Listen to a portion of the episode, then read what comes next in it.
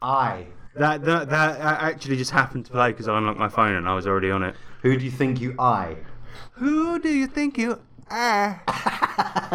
the Island Boys have dropped a new freestyle. It is about four seconds long and it's fucking amazing.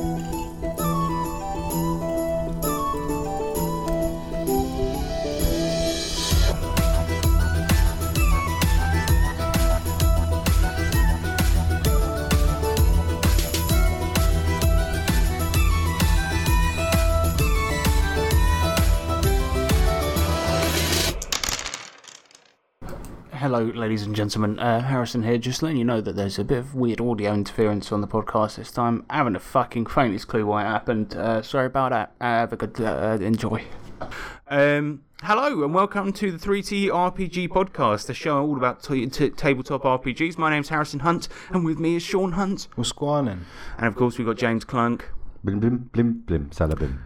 Now, as I mentioned, this show is all about tabletop RPGs, and today we're going to be reviewing a game inspired by Hitler himself. And that's not even a joke. But before that, we'll be doing feedback, RPG news, and what we've been slaying. And later in the show, we'll do your electro letters in the uh, in the correspondence segment. Can I get an ach ja? Ach ja. That's a Nice. nuke. What's good about today is that Sean is is going to be doing the main subject. He's reviewed Racial Holy War. Well, you, t- you said you you said you were gonna. I thought you were doing it. no, seriously, I, no. Have you done it? Yeah, yeah, I've done it. So, do you want me? Well, Sean's done it, but he's composed it in the form of a song where it's going to sound exactly like I've reviewed it. Uh, it's a very conceptual, very experimental song. Yeah, it's been prac- holy war. Sean, this is the second time today you've t- sung really cringily. that's that's a bit. He just sung Hitler in a many- really how like, many- soft way. Uh, sorry, my mic, my mic stand just fell down, just out of nowhere. So uh, that's staying in. Um, I haven't got time to edit this shit. All right, let's do some feedback. The feedback side. The feedback side. Yes, bitch, the feedback side. Feedback, bitch. It's the feedback section. Yeah, we take your comments and read them out. Yeah, feedback, bitch. So Giga Greg, he says, I'm impressed with how die-hard the fans of this podcast are. Thank you. I wish they were. But This is my favourite podcast by a long shot, and there's something about it that just keeps coming back, keeps me coming back.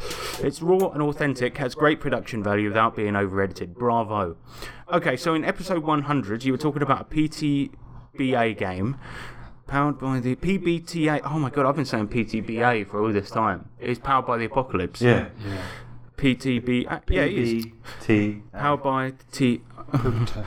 anyway, and he says, and I almost unsubscribed. Please tell me you guys came to your senses and threw that idea in the bin. Narrative games offer foofy zoomers in it.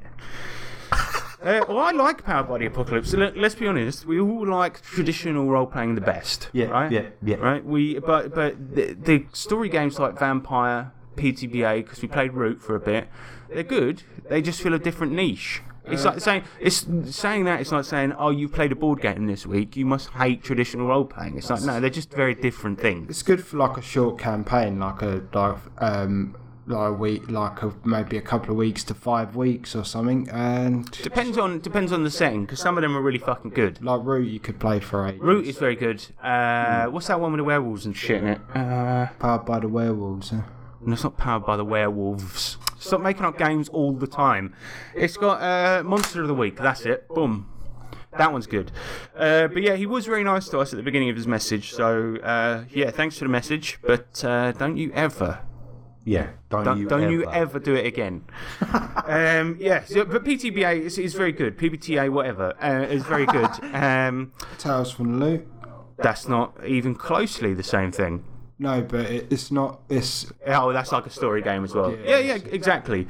But it's just it depends on what you, you like. I was, and to be fair, we've never played one of those as a full campaign, but I always enjoy them when I play them. But it, it just is very different to traditional role playing. Like if you're doing a dungeon crawl in Dungeon World, for example, which uses that system. It's going to be mainly about the story that happens to you in the dungeon. Yeah. How, how do you deal with having her legs chopped off by a trap Do you know what I mean? But yeah, I like them. They're just very different. Uh, next one comes in from the Greg man. He says, As I'm listening to the episode, I assume he means the last one, I find myself wondering exactly how Harrison feels about mannerisms and Dwarves Against the Apocalypse. I don't think that was really answered. right. No, but I've, I've finally got my feelings out.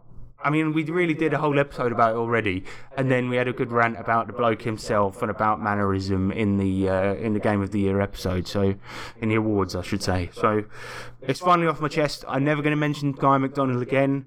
Never. All right. Now let's just see what happens in the episode, right? But he might come up. He might come up naturally. Probably not, because he's only about three foot tall. Damn it! I've mentioned him again. Should we do some news? Yeah, I think so. Uh, so this is there's a bit more that's come out about this recently, but essentially the headline is this: Wizards of the Coast takes m- takes Matt Mercer's money. So we spoke about the rumored abolition of the uh, open gaming license for D and D, which was a license set up long, long ago in a land far away, Utah, meaning that people could make third-party products using the D and D rule set and make money off them. Now, it was rumored that Wizards of the Coast were going to get rid of it entirely, which was stupid and untrue. People still think that though. People do still think that. Now, uh, there's been a couple of videos that came out literally last night talking about it because there's been some developments. Some documents have been leaked. Fresh off the press. Yes, so they're not getting rid of the OGL. Pardon me. They are, but they are modding it, right? So now, if you make products for D and D using the Open Gaming License, you need to report any earnings that you make from them to Wizards of the Coast, right? Which is fucked up, and there is a reason for it. But now I know what you're thinking, right? Probably the same as me. Who the fuck is going to want to publish things for D and D now? And I mean, Bit, bit 1984, isn't it? Really? it's very 1984, but worse, I'd say. yeah, much. more. Um, and also, what's that one where people get turned into slurm? Is it the Running Man? Doesn't matter. Anyway, it, the thing is, right? Currently, with the meager, meager earnings we make from our products and Drive Through RPG, right? I have to report those to the council, right? Because it's because it's income. Hmm. And they want to take some of it, so so that means that, that, that now I'm also going to have to report it to Wizards of the Coast, right? Because they actually, the ones that we've made, do actually use the OGL. So now we're going to have to tell them, uh, excuse me, Gary, Mr. Gygax, I've made um, I've made two p on cunt. um, which is kind of kind of insane, and that it, it, it may mean what people are saying is that current currently in print books are going to uh, move away from D and D, right? So they're not going to get reprinted. But No, but that's fucking out of order. so this could be the end of DCC, for example. Now, uh, that's not the case, right? Because the new OGL applies only to stuff made from here on out, right? But does that mean if Goodman Games decide to do a fifth printing of DCC, like or sixth or whatever we're on, does that mean that now they're going to have to replace, like, do all of those, right? So, like, that might mean that Lamentations, DCC, OSE, HIV, all of those should be fine, right? Because they were made before this addendum, right? Anyway, when a creator makes something using the 6th edition OGL uh, and they make a certain amount of money, which we now know is £50,000, right? Then Wizards of the Coast can take a big chunk of that. They just take one look at your shit and they just go, right, I'm having art of that. for no re- for no reason really, basically. Uh, for no reason, but right, no, because they need money. Wizards of the Coast, they've had a hard couple of years. Magic the Gathering is, hang on a minute, it says here it's the most popular card game of all time. But D and D five e. Oh wait a minute, no, still the most popular RPG. Uh, Then there's something's not adding up here. We need to go to the lab for this one. But but here's my hope, right? Out that that hopefully will come of this, right? Critical Role's now going to start getting charged for using D and D five e or six. Well, it's going to be six e, right? So they're going to get charged for it because they're making products using that license, i.e., their actual plays. Does that mean now? Do you reckon they might move away from D and D and start doing other systems, therefore bringing other systems to to the masses? Because fuck, giving Wizards of the Coast money. It's not like they made the game. well, why don't people just like go and uh, use Savage Worlds instead for that sort of reason? But the thing is, Critical Role did once. They did an off-season, four episoder where they uh, played Deadlands got a lot of the rules wrong. But my point is, is what if they made that then their main series? Either that'll mean, right, the Critical Role will die because people want to just watch 5e or, or, or D&D stuff, right? Or it might mean it'll bring Savage Worlds to a whole new audience. Either way, it's win-win. Critical Role dies, or other popular RPGs, or they just carry on playing 6th both. edition and report all their earnings to Wizards of the Coast, which will probably be what's actually going to happen. I don't really uh, understand how it works because it seems mental. Well, and in addition to that, um, it, I don't understand either. I'm not a lawyer. I, I you know, I failed the bar exam, but um, I don't really know how it works either. But I do know that under American law, you can't copyright a game mechanic. So technically, as long as I didn't copy and paste any text from Sixth Edition, I could make a product with it without the open game license even being in the book, and still get away with it. So. I guess they're just trying their luck, Um, I- just seeing if it works out. I just hope that this this new edition sort of tanks. I have a feeling it might, but I also have a feeling it could be a runaway success. So Yeah, it really could go either way. I'm, I, to, I for one, am interested to see what happens out of this because, to me, I, I don't think I've ever bought a third party D and D. Pro- in fact, I don't think I've ever bought a third uh, third party D and D product ever. Right? I usually just buy the core rule books and that's it. So I think maybe we'll we'll uh, start to see people moving away to making stuff for different systems, which is always good, as long as it's not PTBA, eh, Greg?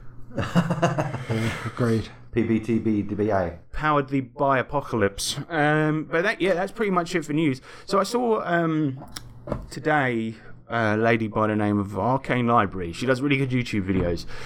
But she released one just saying, oh, "This is the end. This is the end of me publishing stuff for D&D." I was thinking, but.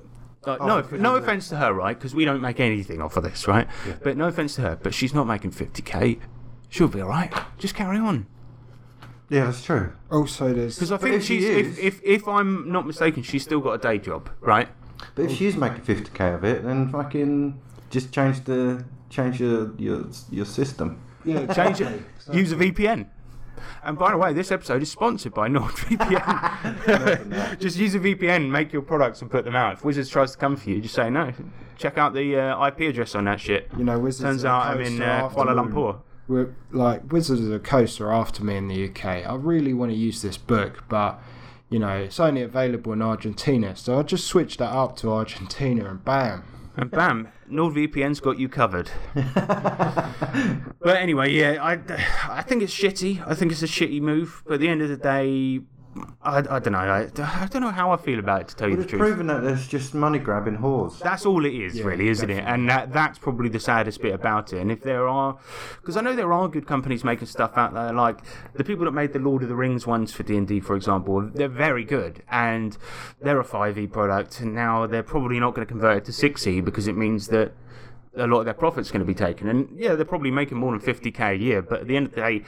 They're still a small company that consists of, you know, a handful of people, and they deserve the money for the things they've made. Maybe it's because they're trying, um, like I said, they're trying their luck, but they're trying to keep up with the uh, subscription-based everything now, and then that like- would mean that um, it kind of becomes a regular income like that. Yeah, I guess so because once somebody once somebody buys a book, that means uh, at the end of the day they're done, right? They bought the fucking book. So in this case, it means that people buy the book, and then if people keep making shit for it because everyone is playing the game, then they're going to still be getting money after the fact, Yeah, which I it's the suppose microtransactions that they're after. absolutely. Well, never mind. Fuck them. It seems like they're trying to sort of go to sort of a level of sort of mainstream, sort of Marvel type level with. I think they've, they've been getting there for quite a number of years, and then now they're trying to embrace it. Really, let's be let's be honest. It's the whole geek lifestyle that you know had a rise and fall in the last ten years. Like it's that type of thing. It's like Geek Retreat in Reigate. God, dude. Um, yeah. Well, that is it for news. Shall we go on to what you slaying? Yes, please. So we ended Savage Pathfinder. Um, this is Sean's grand epic fantasy campaign. Magnum opus. It was actually, let's be honest. Yeah. Yeah. Oh, I could really do the magnum right now, you know? Oh man, sorry. And some I- opal fruits. Oh.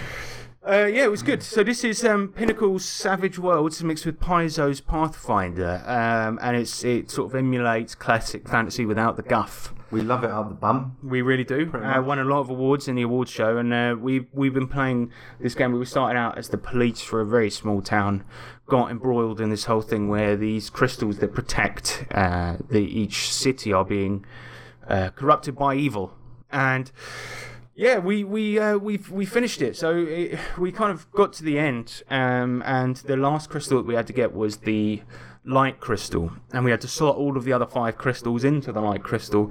Um, each what was cool was that each um, each crystal kind of had a patron attached to it, and these are all characters from our old campaigns that have since become sort of demigods or gods or whatever.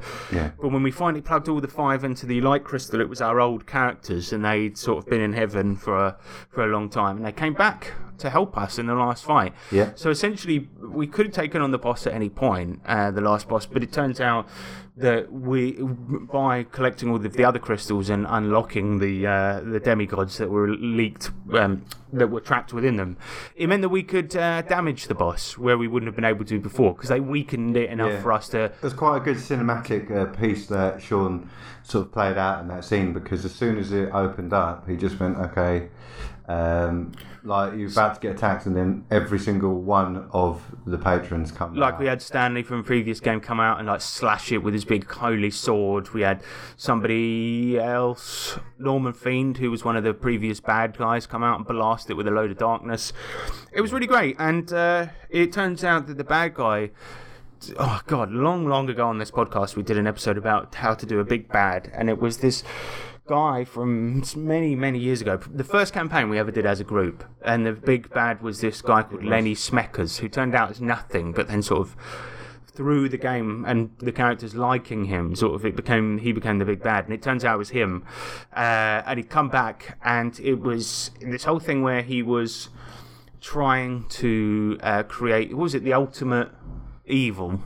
Yeah, um, well, he um, basically his uh, sort of reach of power um, only tended to work in that universe, and because he was sort, he was kind of at that point lonely because he was so powerful. He decided to control control and manipulate this universe, um, and that's what he did. And- By corrupting all of these crystals. Yeah. Yeah, it was pretty good. So we fought. Uh, so the very final scene, we had James's character Ruddles, a barbarian, who was close to being veteran level. Um, Yeah, but yeah. we had so many magic items and stuff because we've been playing this for ages, right? So many magic items and abilities and things like this that we entered the last fight with. And now this is going to seem silly: King Kong and a Pokeball, uh, Treant named Trent, who was on our team, your ca- James's character's mum from another universe. Space Mum. Space Mum, uh, who we had as a summon, and then we had the three of us. Uh, James pretty much didn't need anything but himself, but I was armed with a with a trebuchet, um, a gun, and a giga truncheon, which And we a, also um, doubled up um, Tobuscus's character. Oh yeah, we had a gun called the New Dude Dupe, which was from another campaign, which essentially duplicates something. Uh, yeah, so we doubled we doubled up his character because his character was a wizard, and this was a cool strategy, I think. Yeah. We were going to double your character because he was the most powerful, But- in the end we changed it to Tobuscus's character Henry because we. Uh, because he had some spells that were buffs and some that were damaging, so he divided himself into two so that he could buff with one, destroy with the other, basically. Yes, mate. It was fucking cool. Um, I was playing a monk, and uh, yeah, we had, then we had a wizard, and we had basically a big showdown with about six people uh, versus the boss, and beat the everlasting shit out of him. Um, and it was it was good. Fair to say, we all got a bit emotional. Sean, you got a bit emotional, didn't you? Yeah, I did. Yeah, yeah, for several reasons. I mean, I loved the characters.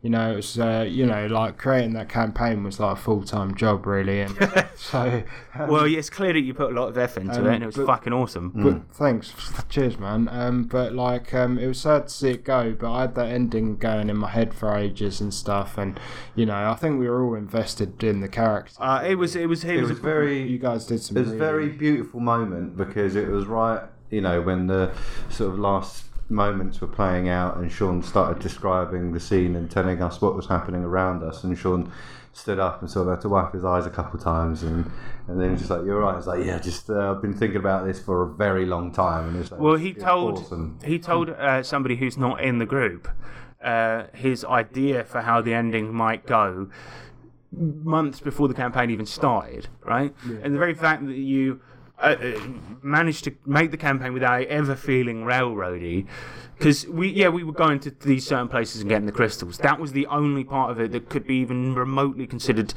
to be railroady, but how we got them, how we dealt with each problem was completely up to us. And The fact that we had all of that and the ending still roughly worked out how you imagined, except there just happened to be King Kong and a Pokeball, a tree, and an old woman from another dimension helping us out. Yeah, because the beginning and the end were the only bits I really like scripted, if you know what I mean. But That's mad. Like, that's like that's amazing. Uh, I better go.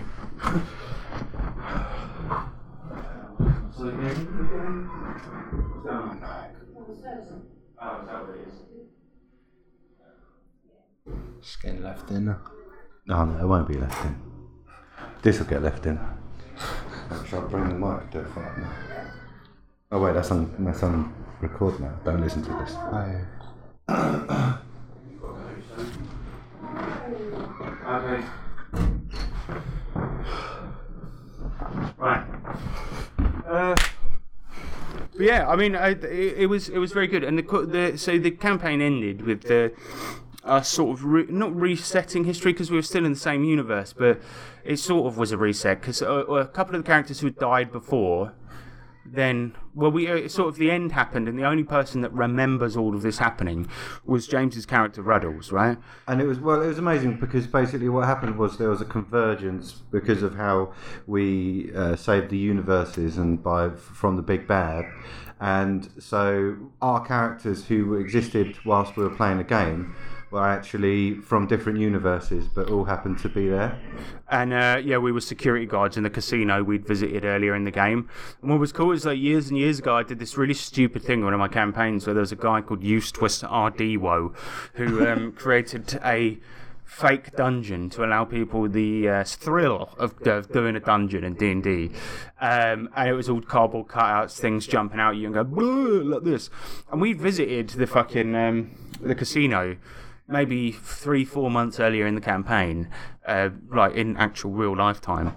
And uh, uh, there's this thing called the Dungeon Experience there, and uh, you were like, "That's the only attraction. It's now closed." And as we ended the game, he's like, "Well, uh, it's finally open," and so that's what we did. As our last thing, it's like a snapshot of us all looking really happy, all going in town to do this dungeon experience together. I love that image because it was like you guys r- running like with like a like uh right with your weapons up and then uh, your character James was like uh, like standing back admiring what he had.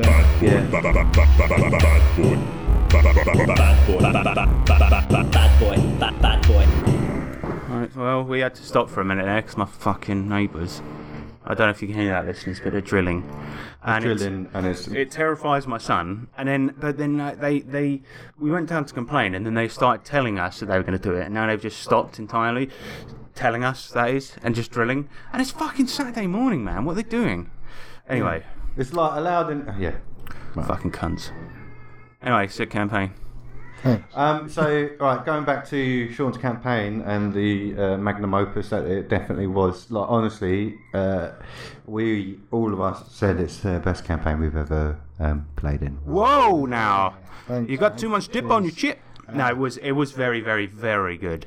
I think and now this is this is terrible, but I'm going to say it, and I know he doesn't listen to the podcast, but I think a big part of it, right, was that for once we were allowed to simply play good people with morals, because there is a player at our campaigns that that left semi recently, and he. Uh, um, he always takes things. He, he's quite style of players that the mission's getting done no matter what.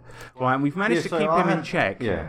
yeah. on Yeah, occasion. Yeah, yeah. So there was, uh, so I had a similar kind of uh, hindrance that would have meant that this particular player would have been uh, a bit gonzo with it. It was just ruthless, right? So that obviously pre- precisely means it's getting done no matter what. But morals for us and our group was kept in check because this particular person it would be like you know stupid stuff or something that we discussed um, very recently which is you know, a couple of times like we came across some in-game drugs and then we threw them away, disposed of them, or put them in the toilet. Whereas he would have been like, "Yeah, let's take some," and then just got like blasted and then like. That was such a good example because any time we found drugs in a campaign, it's where it's like, right, let's do a bunch of this before the fight. And then, but we were we were police, so we were just like very morally anti-drugs. So you're just James's character just looked at him, what's that? And somebody's like, that's cocaine, and he's like, "F- f- get that out of my face, and just chucked it in the water. It's like a big bag of drugs. Um, but yeah, you had the ruthless thing, but then there's a difference between being a ruthlessly moraled person. Yeah, And a ruthless murderer. Because you took very little shit from people who were doing things that were illegal or immoral, right? think Rod that was was the way in which him being ruthless manifested. And manifested. it's also like if you're in my way or the people I cared about's way, then I talk down to you kind of stuff because It's very you're getting in the way of what we're. Yeah, exactly. But we treated most people in the campaign with respect, and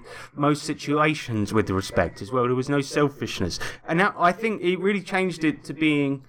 It was also your campaign as well, Sean. But obviously, the the point is we just played out and out good guys for a change, and there was none of this like, oh, this guy's wacky, always getting us into stupid situations. Oh, you've you've got yourself arrested again. Oh, well, it try and wasn't break like out. the typical. burned down the court. Yeah, yeah, it wasn't the typical uh, situation where it gets a bit too hairy, so burn a place down. Yeah. That never, ne- that never sort of manifested, which was quite nice because those situations, obviously, in previous campaigns, they've been fun, they've been a laugh, um, but it does, it creates it gets more problems. as well. Yeah, it's always it's always having to, to cover up problems that a character has made, and like An evil campaign, really. And Yeah. typically, um, in just so many other campaigns, people have changed alignment not because of the gameplay system, but because of what has occurred. yeah, But like their characters have just done things for the sake of doing that. So it's just like, well, realistically, you've killed too many people. Your alignment's going to change. and you're not going to believe this, right? But for once, we were treating shopkeepers with respect, and we even had one on our team for a bit because he liked us. Oh yeah. So that's where that's where you know being a good guy can get you. Do you know what I mean? It's like uh, it, that, uh, but I think it really really helped, and the connection with the characters in the story was just second to none. So yeah, it was good. It was good, and and so that player, you know, we're not sure if he's ever coming back. Probably not. But uh, yeah, it's good. The the trouble is though, with the campaign being that, that, uh, as good and as fulfilling and as perfect as it was, we I'm then I'm now running Mutant Crawl Classics yeah, mate. and that's worrying. I appreciate the reaction, but um, so I, I have said like what, one of the fundamental ways that I plan campaigns is a lot like how you did your one, Sean, where it's like I tend to have these grand arcs, big storylines, things like this. And with this one, I want to go for a more player-led emergent story thing. So. The, the idea is is that um, in this MCC campaign is that their clan is the last clan on Earth. There are no other civilizations except this one, and the environment obviously in MCC Mutant Crawl Classics for those that don't know is very it's a it's like a, a greenhouse effect on the entire planet made by the results of nuclear war, and this is like you know twelve thousand years after that disaster where only the most genetically uh, able things are still living on this planet. It just so happens that for humanity, which you know at this point in this campaign is mainly mutants, plant people, and and, and manimals, right? That, that they are that's a difficult struggle for them, and it's it's hard to maintain their population. So it's one old uh, town that they live in, and, and in MCC they worship these people called the Ancient Ones, which are like the race of people that came before. Do you know what I mean? Yeah. And so they live in an ancient one settlement made out of brick and with, with you know nice thatched roofs. But the fact is they don't know how to maintain that. All that knowledge was lost. So they've got this big electric fence. They've got a leader who is a robot called Viceroy the Lossless, and they're the last humans on Earth uh, or humanoids. Yeah. Um, and it's a, yeah, it's a clan of, of, of mutants only in this particular case, and they've they there's only about three to two to three hundred people left in the world, and this is the final settlement. Um, so I kind of wanted to have it where it's just like you guys are picking your objectives, exploring, finding stuff, maybe getting artifacts of the ancient ones, maybe taking requests from the notice board and things like this. But we essentially we created the characters last game. Um, and I have to say, MCC is very, very fun to create characters in. I, I enjoyed the fuck out of it. Yeah, It It's- is. it- especially because we and it's fast. it's very fast, but then we also did like because all of the guys are playing mutant characters, right? Essentially, they roll on mutation tables, and usually I'd be uh-huh. like, right, you roll on this table, you roll on this table, and everyone would just be sort of honed in on their sheets. But we all did it kind of together, openly. Yeah, we And I took think- turns, went around the table, did some bits, discussed it openly with each other, And it, it, I think it's a really good idea to do that because you can you can build a character to how you like, but you've got the power gamers, which I definitely used to be, where you just be like, I'll take the best one. Um, but when you're actually sitting there with your group and you get to sort of flesh it out with them, it also, in my opinion, creates uh, more of a connection to those characters for everyone. Exactly, and also there was the whole thing of like I gave each person uh, three bennies to use during character creation. They could re-roll any roll, right, three times, and it got to the point where like Sean was advising Tobuscus and you like and, and also vice versa on like oh I reckon you should re-roll that mutation you know shit like that. You guys were discussing the characters as a group like to their benefits because Sean your character unit truck ton um, who is a large mutant tank type guy you rolled the mutation the physical mutation where you can change your size at will right Yeah, perfect. Yeah. uh, which is exactly it's uh, really perfect because you you used it and we'll get into that but then james rolled the exact same mutation so sure, it was like well one of you's probably going to re-roll right Yeah. so sean's uh, basically suggested that you do because just to go through the characters we got sean who's unit truck ton he's got um He's he can change his size mutant, yeah, he's just a mutant. That's the class that he is. He's got he can change his size and he can blast people with telepathy. We've got uh, Frankie, who is a moss moss man. He's a plantient, so he can generate pheromones. He can. He did get carapace, which gives him extra armor, but it was actually just useless uh, because he rolled badly on his mutation check. But um, I forget what his other mutation is. He can do something cool, and I forget what the fuck it is. Regen. Regen. right Oh yeah, that's it. which really it serves his character very well. So, uh, and as a plantient, he's got a natural thorn attack which he can use. Um, yeah, he can regenerate himself, which is pretty perfect for a plant. And then James, essentially, I'm a manimal. mostly by accident, he's a, he's a manimal, but he essentially is a Pokemon, right? Yeah, yeah, by accident because I'm a so I'm a nine tails raccoon called Ranchid uh, Nonagon, and um, he he has the uh, what is it the electric discharge Ele- something like electric electric generation. one. And uh, wings were the were the mutations that he got. So he's a flying, electrically generating rodent, which is so much like a Pokemon. It's unbelievable. But you also rolled pretty much the best stats, and he wasn't cheating. He weren't even cheating, Sean. But he got two 17s. Yeah. And he got 12 hit points, bigger than Sean, I who's the tank almost, character. I got almost a perfect amount of hit points I could. But you know, it, it may be, it may end up, you know, with subsequent levels that you end up rolling really low. Oh yeah, and but somebody, I'm used to that because of the amount of DCC you've played. right, exactly. Where you you you start with like four hit points. Yeah. so it's it, I tell you what, it's very beneficial that I'm this. I'm the one with the highest HP and I can fly. Yeah, good point. Because for drawing out attacks, it's very good. Yeah. Um, so there's a big thing in in uh, MCC where where it's it, it, people know this. Um, it's like the funnel in DCC and MCC, right? And the thing is, is what it is is you get a bunch of zero level characters and you run through a dungeon. The ones that are left, those then become your characters. Yeah. We decided to skip it as we've done with uh, our actual plays, and the reason being is because, um, as Sean rightly pointed out, he wanted to make his character, and you guys make a team together, and also like just have a connection to that character. Do you know what I mean? Yeah, well, this is how the connection was um, enhanced, definitely. But by we- skipping it and then talking about it together. Yeah, but I did include the rite of passage, which is the name for the funnel in MCC, in the game, whereby it was like you guys were picked to become warders, which are like the people that go out of the village and, Yeah. and do missions. And if we died during our first battle, then Well, we'd you- have to create a new character. Yeah. And that would have been. yeah. So the mission was that there, uh, people have spotted this uh, dinosaur out and about, and you guys had to go and kill it. Now, the description for which uh, was really vague because some people were saying that it had big, uh, one big eye, some people said it had two eyes, some people said it had three horns or one horn that could shoot bullets. Um, and so the guys get there, and they essentially this was just how we did the first episode, just a fight for you guys to prove to your tribe that you're worthy of becoming warders. That's what it was. Well, it was pretty awesome the way that he did the fight because we started off in a church being read a sermon by our AI robot King Mayor Man. Um, and then, as we were randomly chosen in a hilarious way to be the new, is it wardens or warders? Warders. Warders. Um, uh, went for a break, and Harrison like put down a fat bunch ton of uh, terrain that he'd been making. Yeah, so we did a first fight in sort of a city area, well, ruined city. I mean, it could be hardly called a city, but so the guys um, they see these three mantis men sort of menacing this dinosaur that they've gone to get, and uh, they think that's the fight, but then they awake this mecha robot with four legs that, by a lot of stretches of the imagination, could also fit the description of. Uh, the thing they've been gone to kill, Yeah. So they didn't know which to get, so they then started fighting both of them, and it's really fucking good. Um, you know, the trouble is, I, I felt like Unit Truck Ton really you I I think everyone played to their strengths, right? So Sean, at one point, your character, what did you do? You did something with one of the Mantis men. Um, I, I threw I threw him into into the the beast. Yeah, onto the horns of this Triceratops that they were fighting.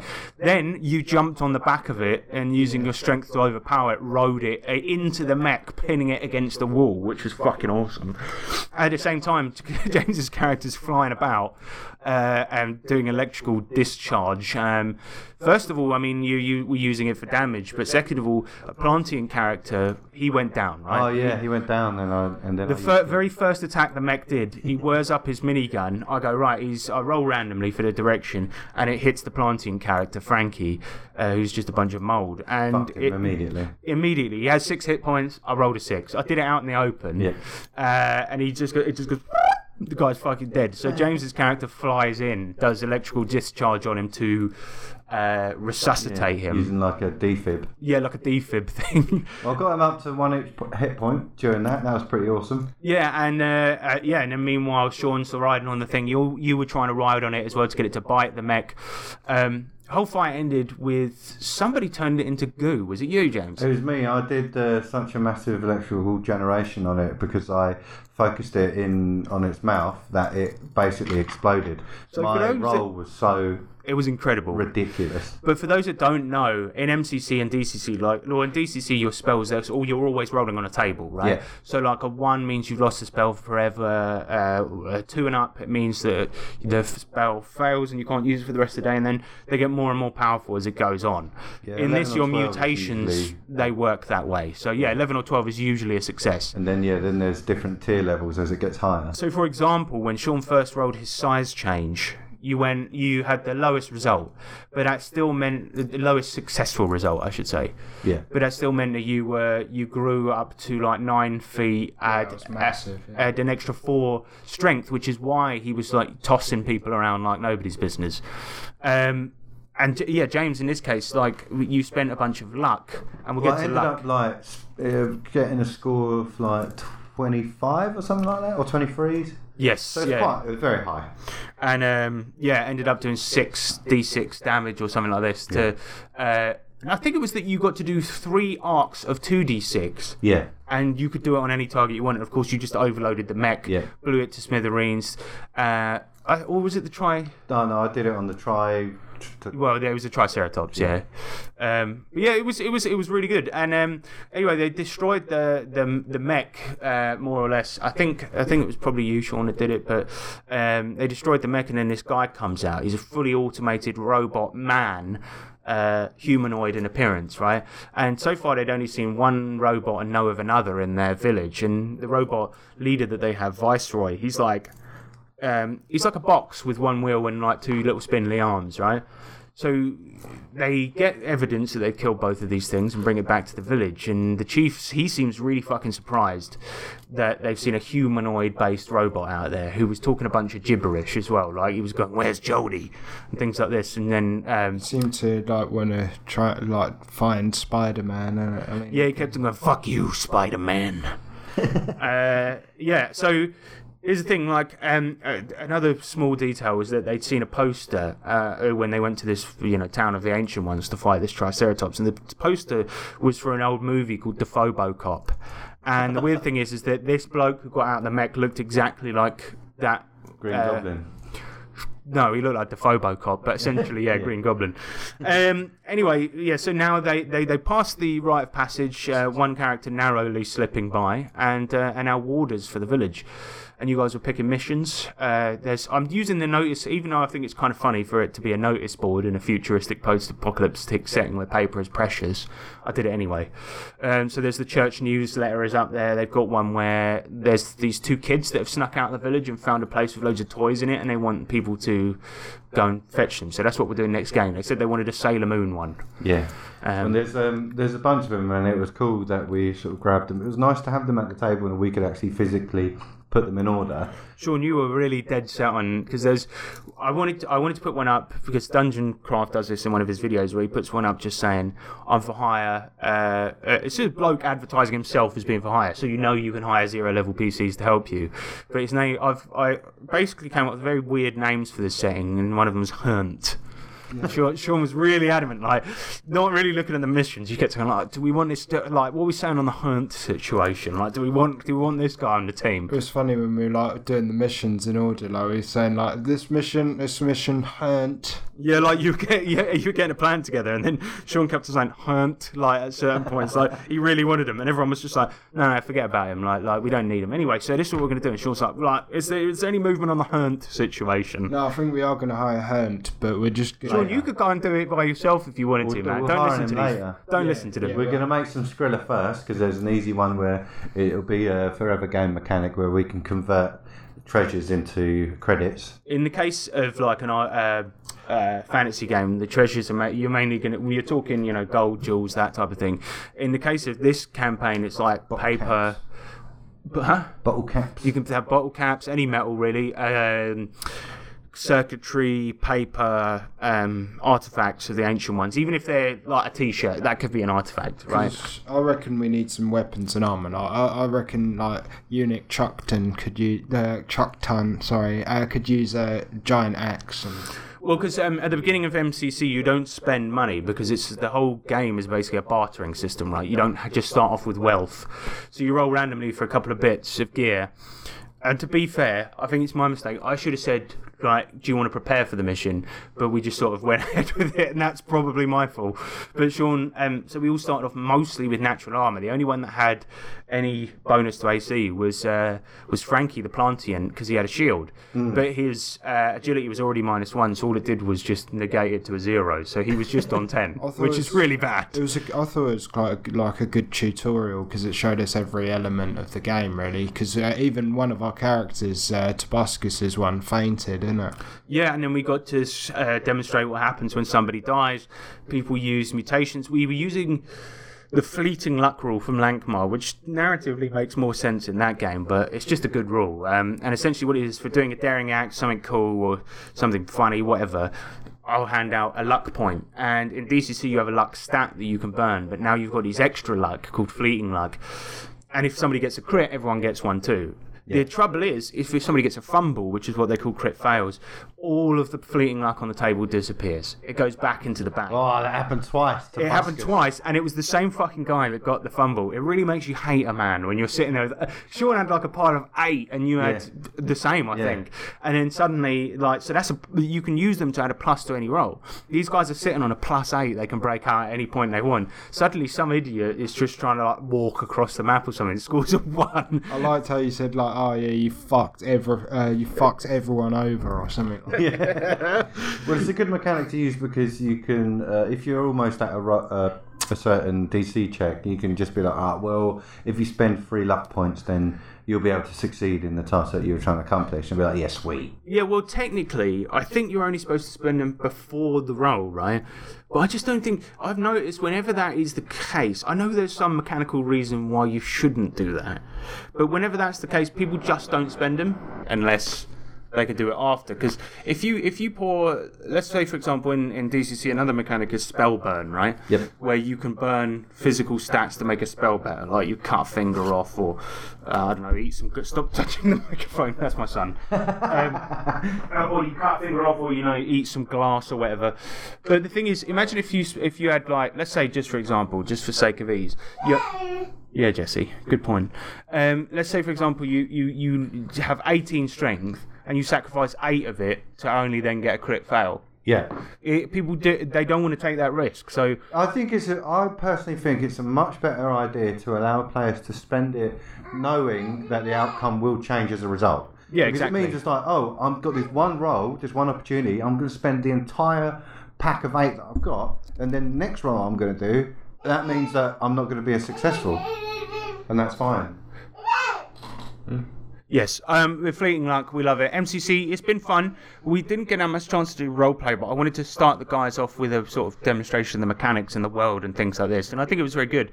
But next, starting next game, yeah, the whole thing's going to be completely player led. You guys are making up your own goals, Really looking doing forward to whatever it. you want.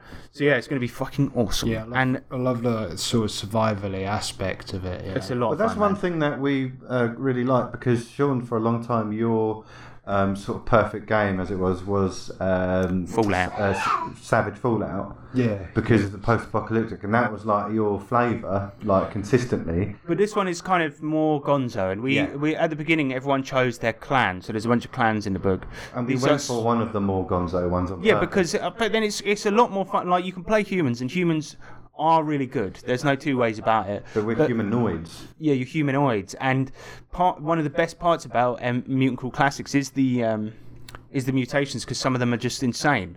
Yeah. And so we've But got we a quite cast of like it. characters that's pretty fucking cool, I feel, and hmm. their the abilities. And also bear in mind, you've got the you've got the ability to get new mutations or lose mutations or get defects, right, throughout the campaign. So your characters, as much as their abilities are cool now, think about what they what they are when you drink more radioactive sliz or whatever. Well, Like- the thing is, Oh, it's yeah, like, we, we love yeah. the sliz as well, don't we? That's yeah. yeah. that's, so they, they picked up uh, uh, the Children of the Glow. That's the one. And their clan, they, they worship mutations. If you see a chance to radiate yourself in some way, Then we will take you it. kind of have to do it Yeah. from a moral standpoint. So it, it But I, I feel like we, because of the previous campaign and how we played it, I feel like we're not going to do it for the sake of being, a, oh yeah, I'm going to get an, an, a fin instead of an arm.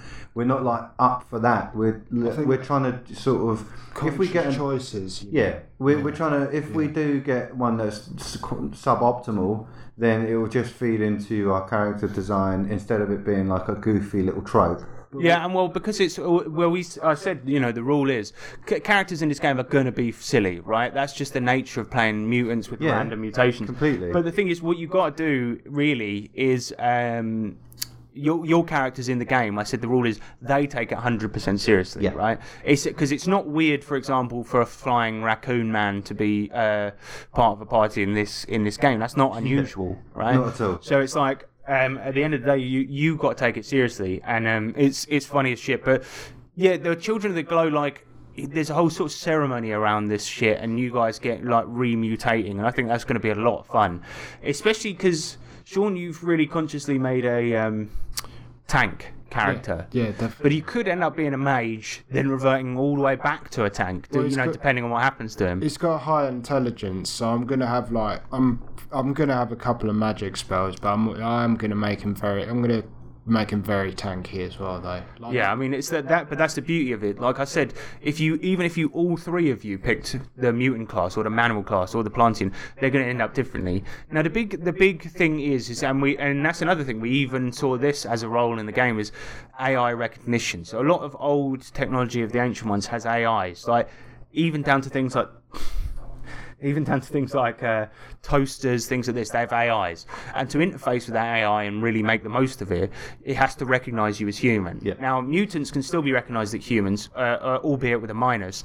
as can manimals, right?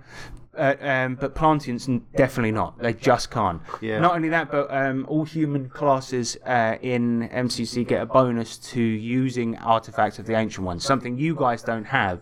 But by picking Children of the Glow as your clan, you've all got plus five to mutation checks. So every time you're using active mutations like the getting bigger, uh, the electrical generation, you guys are getting bonuses to that, which is. I think I, I think that was a big part of how you managed to fuck the Triceratops It quite as much definitely as you was did. because it fed into our abilities to destroy it so much. The downstairs are drilling. Uh, right. Anyway, um, that, that's MCC. I've gone on about it for way too long. Uh, another thing that um, happened was Christmas, right, Sean? Um, Remember that? yeah, I remember that. Good times. Good times. Good times. Uh, A lot of drinks. a lot of drinks. But my uh, mum, she she said she listened to the podcast and heard me talking about the Temple of Elemental Evil box set for D and D 5e by Goodman Games conversion machine. So uh, she yeah, she got me the box set. Look at this Oh my fucking thing.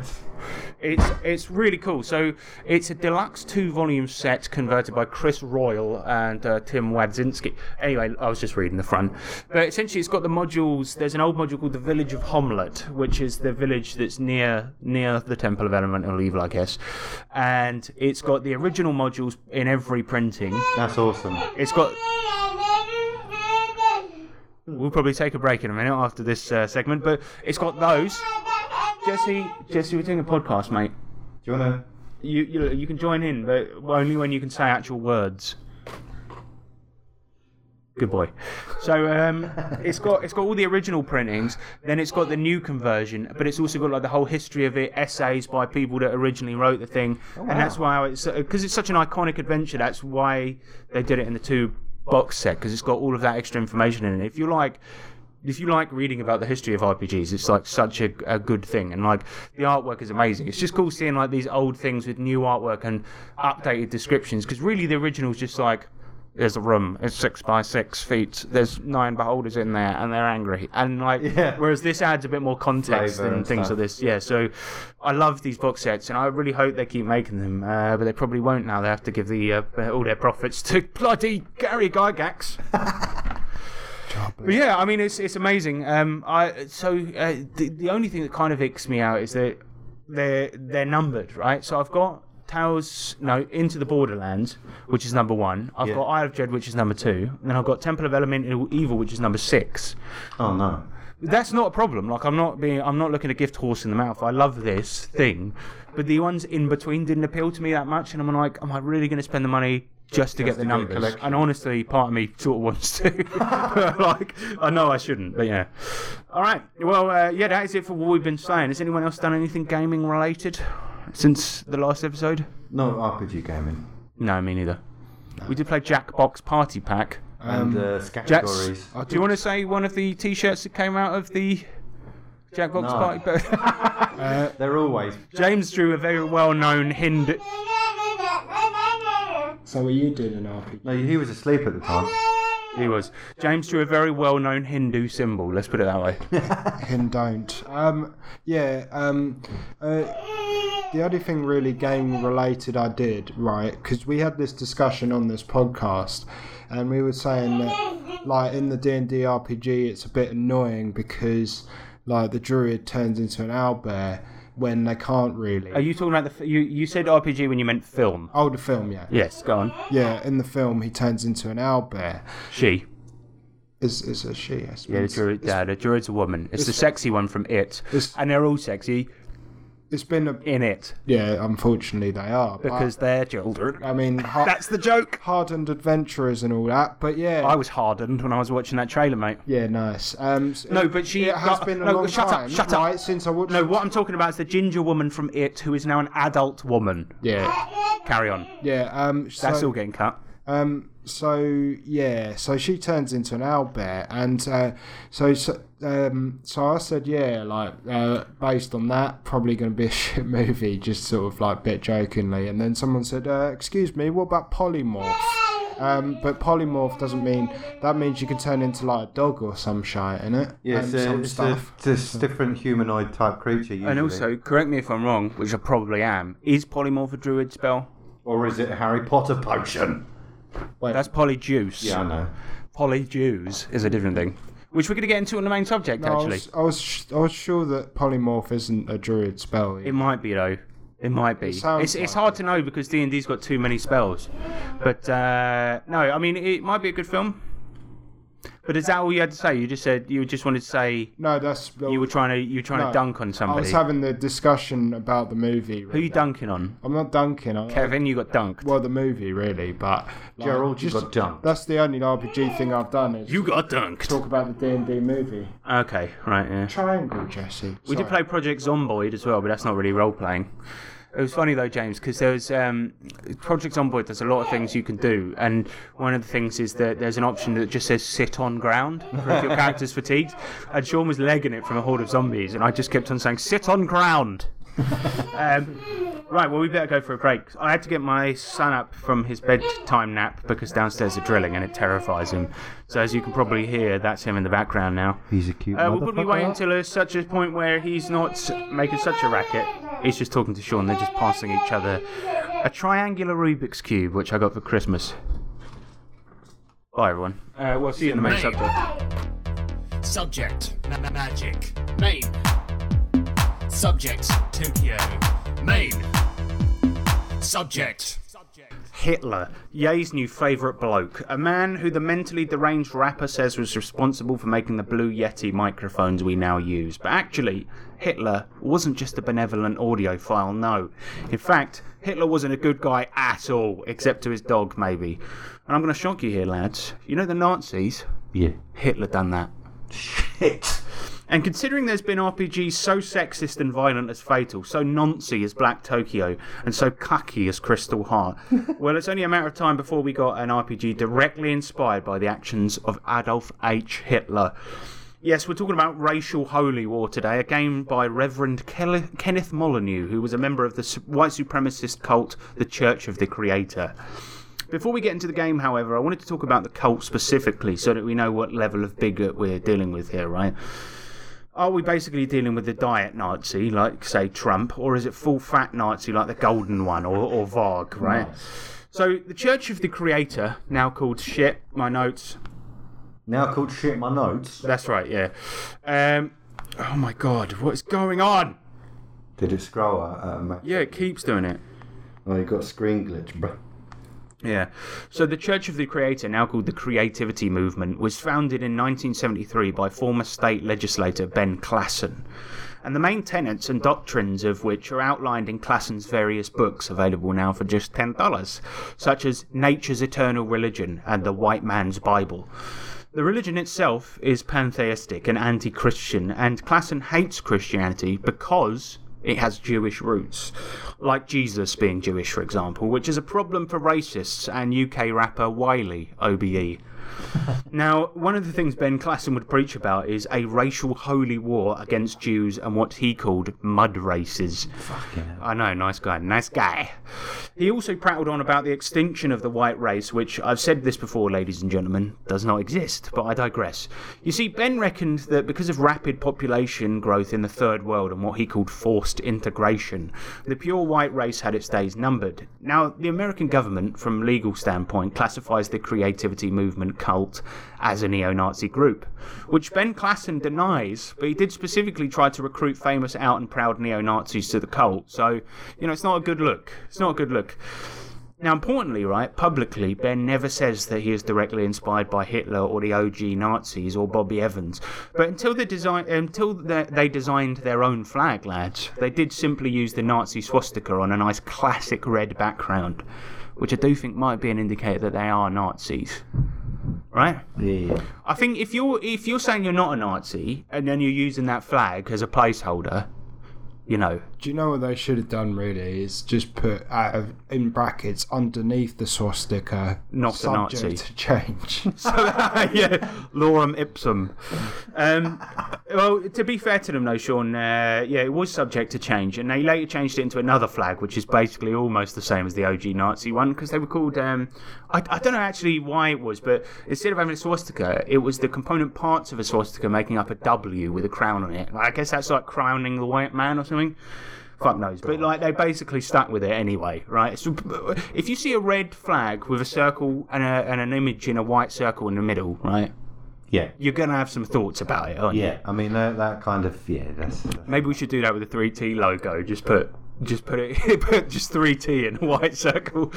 Like, no, it's not racist. We're taking it back. We're taking back the red flag with the symbol in the middle. Um, but yeah, perhaps the most damning piece of evidence against these people actually being Nazis is the Manifesto of Creativity movement, right? It's uh, an 18 page booklet entitled Rahowa, This Planet is Ours, short for racial holy war this planet is ours. Now, having read the whole thing, right, I've basically summarised it just now, but interestingly, the Nazis are mentioned quite often. So he's a bit thick, old Ben Klassen, but uh, mostly it's to mention that Hitler, right, this, and this is not me saying this, this is Ben Klassen's word, had some good points, but his techniques and beliefs needed a bit of refinement. For example, in the manifesto, Ben talks about the Aryan race thing. You know, Hitler, he said that, you know, blonde haired, blue eyed people are, are, you know, the future. Uh, but uh, Ben Klassen points out that Hitler, Goebbels, Rudolf Hess, and Guy MacDonald all had dark hair, right? So the main Nazi, you know, people, they they were not blonde hair, blue eyed. Uh, That's except- true. Yeah. Um, which, aside from being a very clever observation, Klassen has uh, refined this part, saying that, that all whites are cool, right? Not just those who fit the Aryan stereotype. All whites are cool. All whites are cool, and uh, especially if you're blonde, but, you know, if you've got black hair, come along. Um, Jewish people. Yeah, I mean that is that's one of the things that I, I, I may actually have written this in later on, but I always I always I'm, I'm like so you're cool with all white people unless uh, but not those ones, right? If if you, if you're Jewish, that's bad white, right? That's, that's Don't not- nobody clip that. mud white. That is me. That's me talking as Ben Klassen. Yeah, you're a mud white. you're you're uh, sand. Sand white. Yeah. He also mentions that Nazis uh, a lot to talk about his perception that the world has gone to shit since the fall of the Nazi Party because our now uh, of our now quote unquote Jewish occupied governments. So basically, right, this guy's saying, look, we're not a Nazi because the Nazi Party ended years ago. However, we do believe and practice everything they did. It's just we got a different name. So, it, so fair enough, fair enough, mate. Subject to change. So, in a sense, right, his beliefs uh, of the uh, the Church of Creativity or the Creativity movement are a new, more modern version of OG Nazi beliefs. Me, me, beliefs, meaning that you could say that it's an. What was that noise, Sean? Sorry, I That's it. Just tickly throat. got a, got, tickly throat. There we go. Sorry. Yeah, it's it's essentially it, you can't call them Nazis because the Nazi Party doesn't exist, but this is basically a new Nazi cult. Another word for new is neo, right? So they are a neo-Nazi cult. That's just a fact, right? So yeah, on the hateometer, these guys are pretty high up. Um, so imagine my absolute joy when in 1987, one year before I was even born, alongside Ben Klassen's Nice Guy Manifesto, an RPG based on the teachings of the creativity movement was made by cult member Reverend Kenneth Molyneux. I was delighted, despite only existing as an idea at the time, and also having no concept of time, existence, or role playing games. But that's basically it. So that cult and Kenneth Rev, Reverend Ken, he made a RPG called Racial Holy War: The Game. Now, first up, guys, uh, James, if you want to do a quick Google so you guys can see this, the cover. Just look up Racial Holy War RPG. The cover pictures a menacing looking skinhead on the cover, which is appropriate, I guess, but it's literally the poster from the 1977 film The Hills Have Eyes. Literally completely stolen, with uh, Reverend Ken's title replacing the original text. Yep. Yep, which is really cool, man. Like, uh, look, they got a lot on their plate, right? They got a lot on their plate. They're trying to uh, they're trying to raise all races uh, except the white ones, but some white ones as well. And also, uh, you know, they're trying to make an RPG, so they've not got time to make cover art. That's fine. They But you nicked know, it. he's bald, right? That that dude, that back. Go on. that dude definitely has dark eyes. He's got dark eyes. Um, he, you know, they, he, he may be Jewish. We don't know. Fucking drilling, man. Oh, this is doing my Every- fucking nutting. Every time as well. Just get Jesse down. Right, I'll just give it 30 seconds. So the game is set in what the book calls sometime in the near future, and the world is in danger of complete collapse. And the baddies of the game, you've guessed it, are non-white races and Jewish masterminds. That's so mental. These races have devastated the world via non-white population growth, and all the lands of the world have been overrun by what Molyneux calls despicable hordes. While the quote noble white man has re- been reduced to a tiny minority. However, there is hope, right? Because with a small force of white warriors is rising up to quote carry the banner of the white race from the grandiose white empire, lest all will be consumed in cold dark blackness and Jewness. These white warriors are the characters you play in Holy War, and the uh, the, the GM is called the War Master. Uh, now, this is a pretty shameful premise for a game, right? I mean, even the most right wing Make America Great Again, I'm not racist, but types would uh, cringe at it, but it might be a really good system, lads. No. It, no, but no, wait, won't. no, but it might be. No. He might be a, just a, a, a. He might be a game design genius. There's nothing that's going to be good about this. We, Uh, well, you know, don't spoil it. You know, we don't know. You know, it might be a good system. We could mould it into something maybe non-racist, innit? Like, there are some terrible people out there that have made good things. Jim will fix it was a very entertaining program. Oh God. Michael Jackson, he's a genius. He's let him have a couple pop. of. Let him. He's the king of pop, right? So let him have a couple. Kids. Uh, so let's talk character. Kids. So let's talk characters, right? The character stats are all fa- fairly basic, standard shit, with added ones like hero- heroism, respect, and power. There's also a stat called honor, right? And each character starts with 10 honor, and you can gain more by doing hor- honorable shit up to a max of 50. And if you reach zero honor, the character simply dies a dishonorable death. Now, Turns Jewish. Fucking hell. you have dishonored us. Sean, did you write this? No. Is your name Ben? That's him. Uh, no, Ben Klassen's the leader of the cult. This is by Kev, uh, Reverend Kenneth. Reverend Kenneth something. Um, but yeah, what what di- dying an honourable death actually means, I don't know if that means, yeah, you die a racial death and suddenly turn Jewish for some reason, and you're just like, hey, uh, t- t- talking about my wife, or something like that. But what it actually means is anyone's guess, right? I, I like to think you just die on the spot out of shame, right? You just go, ah, the shame of it all, and then just fall dead. That'd be good. But what it really means is likely that you're taken out by the other cult members and shot in the head for ha- perhaps like helping an old black lady get cross the in the street. or, gun gets planted in your hand. uh, yeah, yeah. oh, he just went mental suddenly and shot himself after he ate Mexican food, which we hate. It's quite, it's quite weird how hypersensitive these neo-Nazis are, and it? I, I I've always thought uh, you know it's kind of funny because you can be anti this and anti that, right? Even if you're the biggest racist on the planet, like you probably got an iPhone. Who's made that? Chinese kids under very dubious conditions. Actually, they, that's probably why they like them. Um, but like, yeah, eating Mexican food, using Chinese electronics, all these things, right? They can they can uh, take your shame rating down, basically. Uh, honor rating down, shame up. So you spend 100 points in all of the stats, but before getting onto the actually finishing your character, the book goes into how you use those stats. And I was just going to save this for later, but it's so funny that I just couldn't. So when you want to use an attribute, you get some to get something done, right? You just subtract the difficulty rate given by the War Master, or for opposed shit, the stat of the PC NPC who opposes you from your own stat. You subtract it, right? So you just subtract the difficulty number, and the number if the number left is zero, you fail. If it's 20 or above, you auto succeed, right? Which is kind of dumb, stupid mechanic that doesn't require much rolling. But if it's anywhere between those numbers, like a, an auto success, you roll a d20 uh, and try to get under the number to succeed. Anyway, like in most RPGs, it gives you an example, um, you know, of like uh, with players' names for context, right? So usually you'll see in a book like, for example, Tina, she wants to leap over the chasm. She rolls athletics. And Racial Holy War says this Example: The player Hitler has a charisma score of 30, while his target, a white racial comrade, has a charisma of 15. The difference is 15, so Hitler must roll a 15 or lower in order to charm the white racial comrade. Hitler rolls a 10 and is therefore successful. And I mean, first off, right. The, who, it, it gets confused as to what the player or the character is. Is Hitler actually sitting at your table, which is a funny image anyway, Yeah. right? But second of all, could you have picked mo- a more overtly Nazi, Nazi sympathetic name? Right? You just can't. But why did they choose Hitler? That's the name of the player. They wanted to be inclusional of Austrian people, innit? He rolls, he rolls a d20, and it's like, "What did you get, Hitler?" And he's like, nine, nine, nine.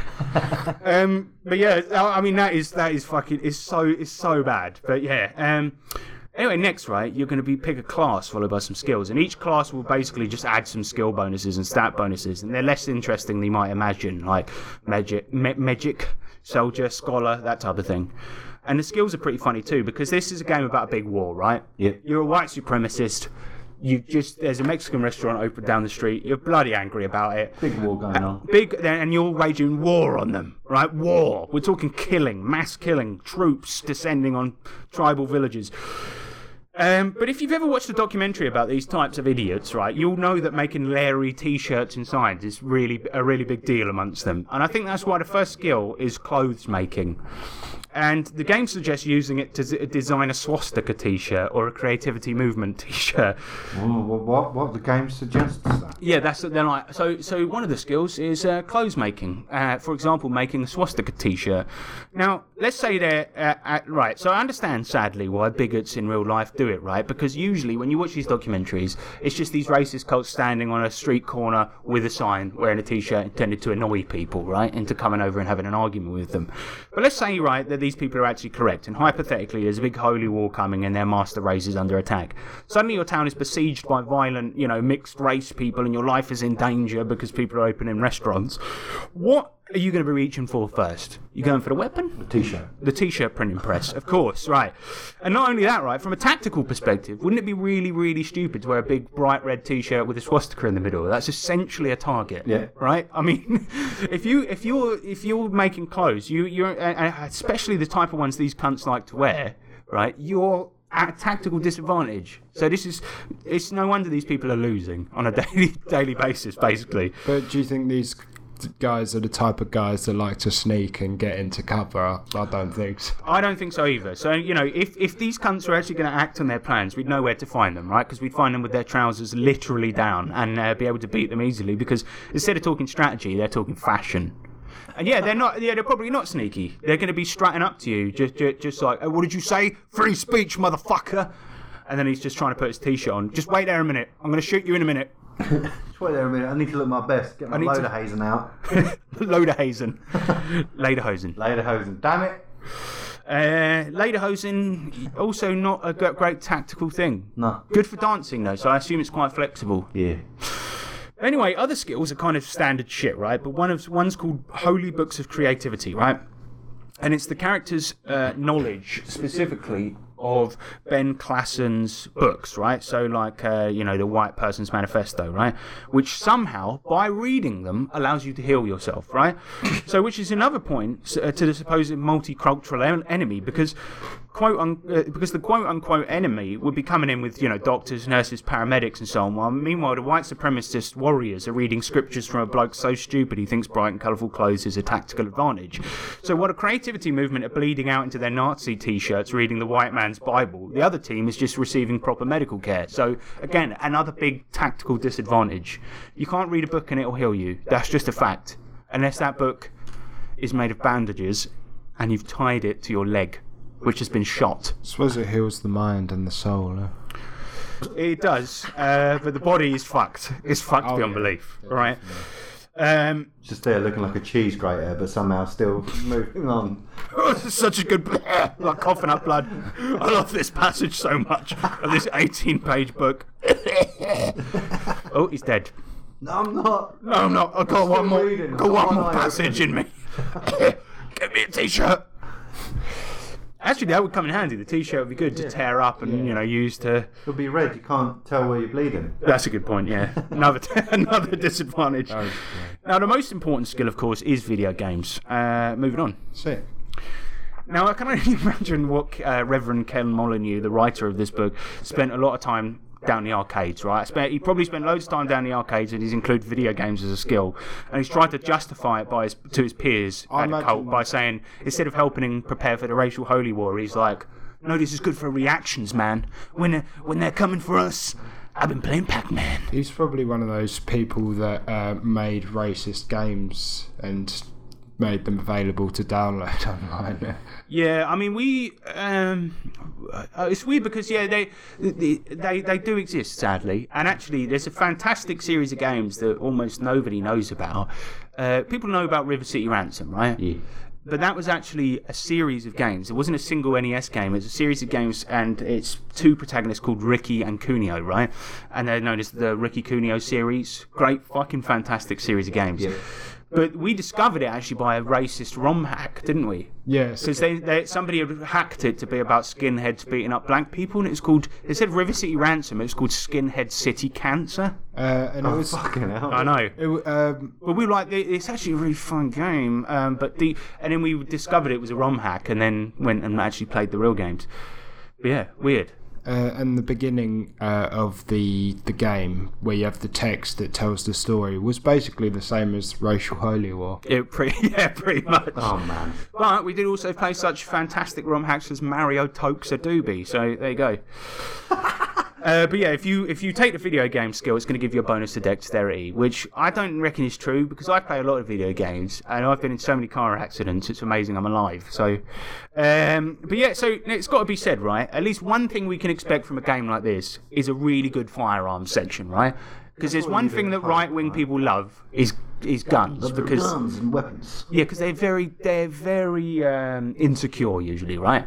And they'll deal with it. I mean, we know a guy who's not a racist at all, but a, a guy who's a Trump supporter, who when we first met him, he was telling us that he cut down a tree with a shotgun by shooting it down. So you know that's the t- so like right wing people they love guns, right? So we could expect a decent firearm section, and uh, you know. Right wing people, they never shut up about guns, just like uh, me with mannerism or Sean with 911. But here's the kicker, right? There's, there's three generic weapons handgun, assault rifle, and shotgun. Not including hand to hand, because Ken Molyneux's fat racist hands can't be considered a weapon in much the same way that I can't can be, be considered to be intelligent or handsome. But additionally, the weapons don't have any stats, so you can scarcely use them anyway. So not only is the firearms part lacking in amount of guns, it's also lacking in usable guns.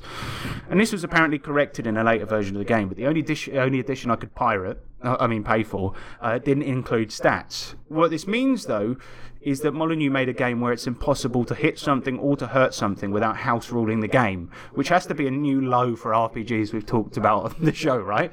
Even in mannerism, you can hit something. Even in Phoenix Command, hitting something's going to take about an hour, but you can hit something. So he's, what he's done is made a shell, and then He's made a he's made a hollow shell of a A of, racist shell. Yeah a hollow white shell, which makes me think right. And this is just a theory that that Rev Ken who wrote this had actually never played an RPG before, let alone tested this one out before printing it uh, out alongside his new swastika t-shirts.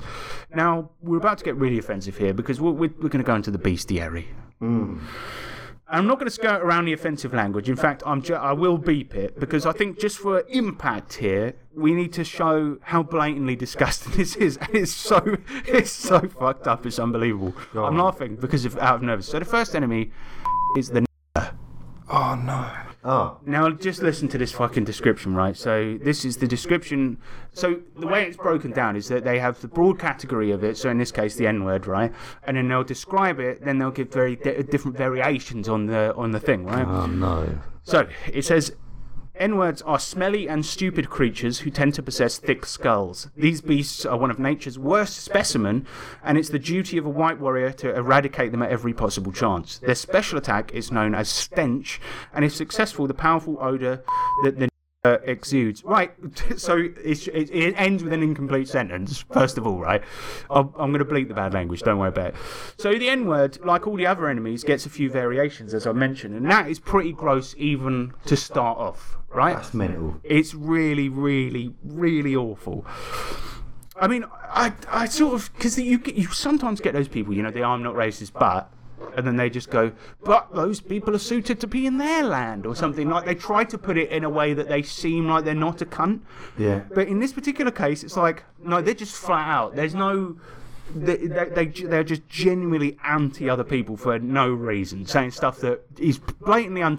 Look, there are a lot of smelly people out there from all races. If you've ever been to an RPG con, you'll know what I'm talking about. come to Savage Con this. Come to Savage Con this year, please.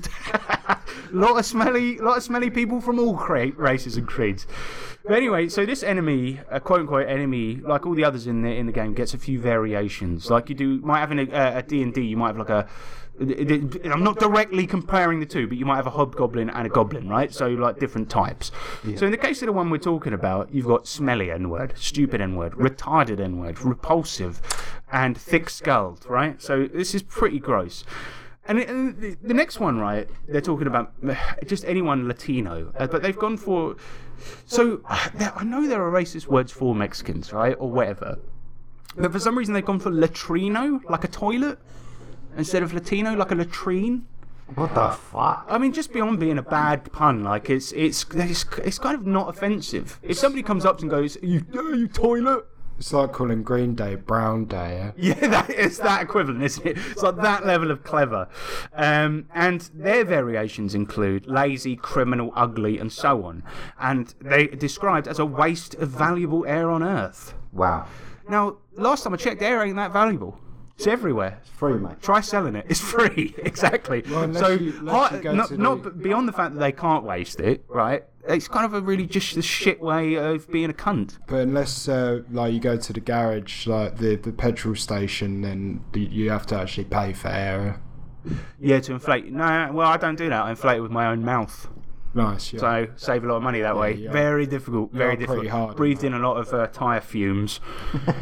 uh, but the next enemy is sand N words, who are Islamic people Oh my basically. God. And then for all the Asian, Asian races, they've got gooks, and for of course Jewish, they've got the cocks, who are characterised as being slimy, greedy, lying, and perverted, which is actually a new one on me. I've never heard that one before.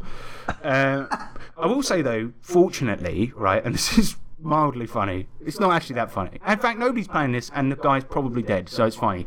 Um, fortunately, the Asians get off the lightest, right? They're characterised as being communist or annoying, which I think is, that it? it's a lot better than being smelly, disgusting, ugly. Yeah, Waste of air. yes, like they they're either communist or annoying, I which is like this bloke probably likes North Korea though, isn't it? Probably. But you know, you know, it's funny because it's like. If, if what they're saying is true, which it isn't, right? But if what they're saying is true and these people really are a threat to our race and all of this stuff, right? Even if all of that is true, right?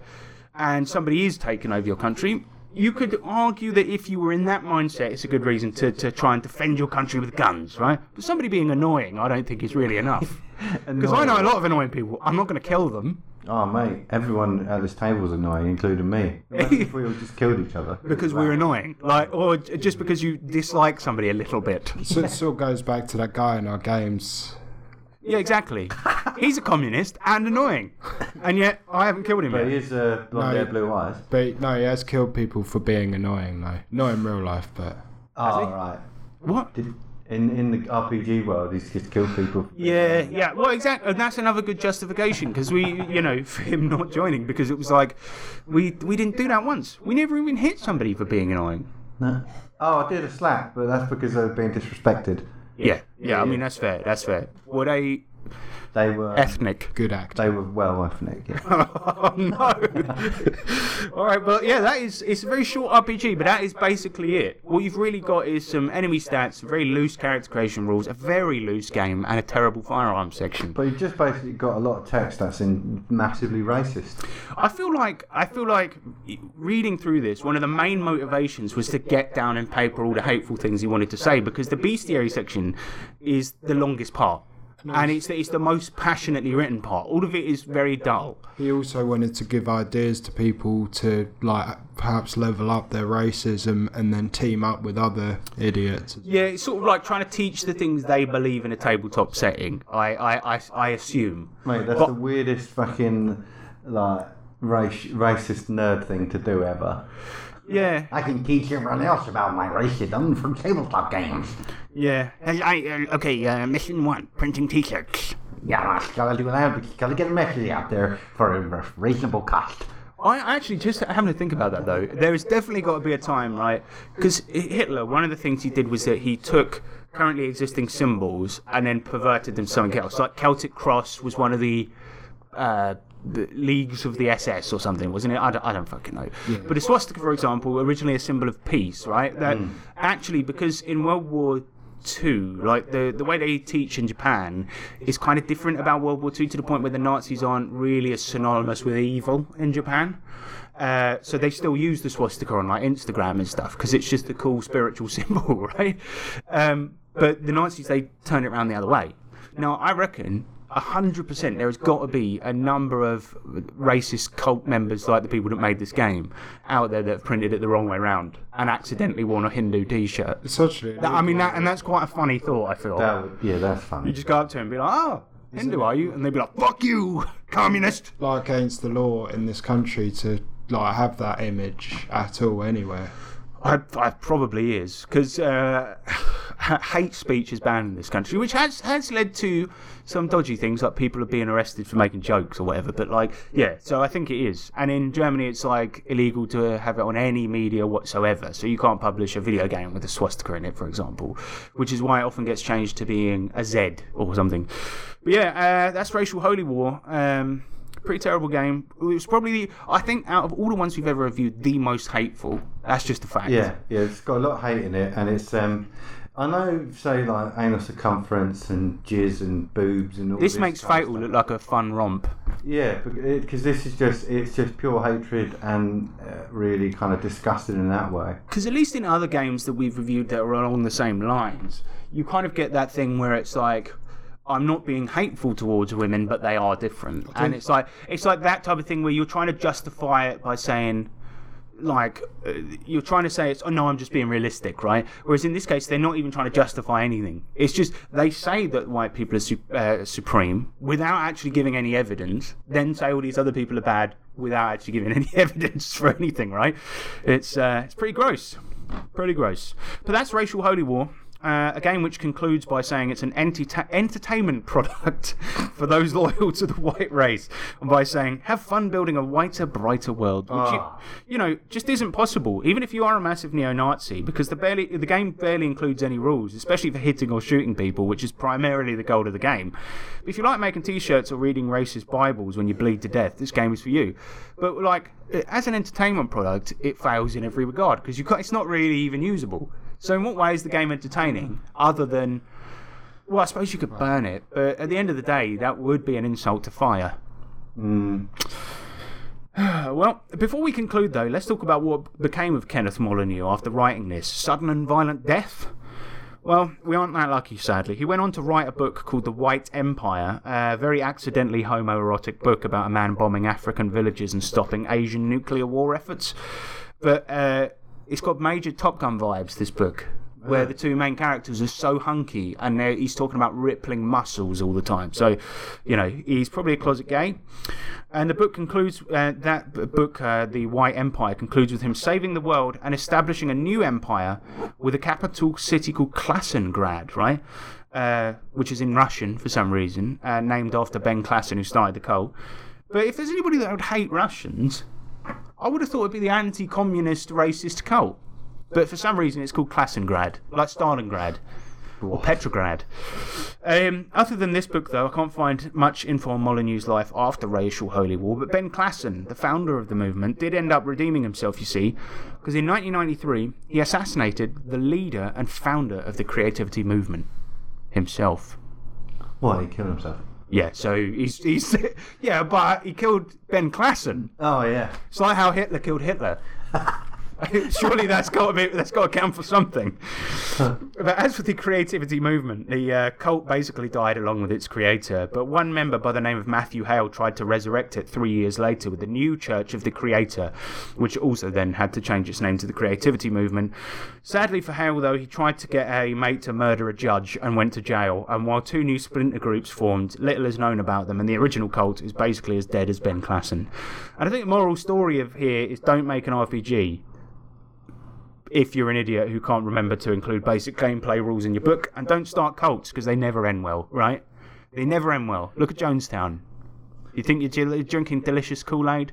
Uh oh. Poison. What about um, a cult of Sean? That would do quite well.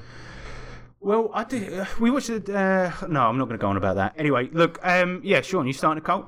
Uh, yeah. You That's got- the ultimate conspiracy thing, man. If you started a cult, You you, you could be one of the conspiracy theories. You could be the new Scientology. No, we won't have anything to do. with Oh no, I wouldn't go near No, it with a ten no, foot you're pole, fine, but but you can start it. No, but it'd be like a cult about like it won't be like Scientology. It'll be like a cult where no, I won't start a cult. That's, yeah, you were going to say it's, it's one where all equal, man, and that's how they always turn out. It's always like like uh, it's like come to Happy Freedom Town, and there's always the stipulation that the leader gets to sleep with your wife and take but all of your money. we just like hang out and be nice to each other and like play games and stuff and watch anime and And then somebody knocks on your door.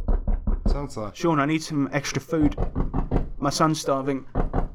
oh Um, would that Our happen? glorious leader. Do you think that would happen? Yeah, unfortunately, it would get that. That's they always end badly, Sean. Stop starting cults all the time. All the- So that's racial holy war. What do you guys think? I think it's a piece of shit. Yep, Sean.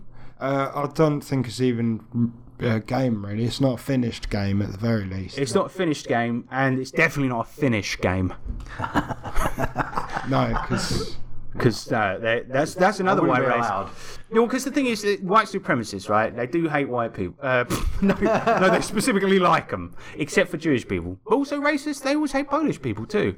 Ukrainian people, North Macedonians. It's always like, oh, bloody Eastern Europeans taking our jobs. It's like, uh, just make your mind up. Are we are we pro-white or are we anti-white? it's a very select group. Very select. white- white- Specifically white Americans, usually. Some English, maybe, as long as they're not mixed race. Maybe if their teeth aren't that and if they're Dutch, If, they're, don't if, have if an your teeth are nice and white, yeah, D- yeah, Dutch but without an accent. South Africans, but not the black ones. They're very, very select. Very select. Yeah. Uh, fuck you, the makers of this game, and also uh, Ben Classic. I'm glad you're dead. oh man. It's No, but come on. It's a good story. It's a good ending. Good. we got the good ending on this one. Yeah, we did, we did. But it's, I think it's it's unreal that this person even wrote it. I know disgrace. it's mad. It's, it's a real disgrace, and it, it, it, I think it is up there with the worst ones we've ever reviewed. But I feel like it's one of the ones that really, really could give our very niche RPG community um, a bad rep. The other Yeah. ones are just kind of weird and like they're a bit too like intersex and all this stuff, and that's kind of I feel like there's a big area of it that can be kind of forgiven. Well, because imagine if you're one of those people that are uh, anti RPGs but doesn't really understand them. Hmm. You know, like saying that D and D is satanic when it's really not, because you're killing demons usually. Yeah. But um, if you were one of those people and then you came across this.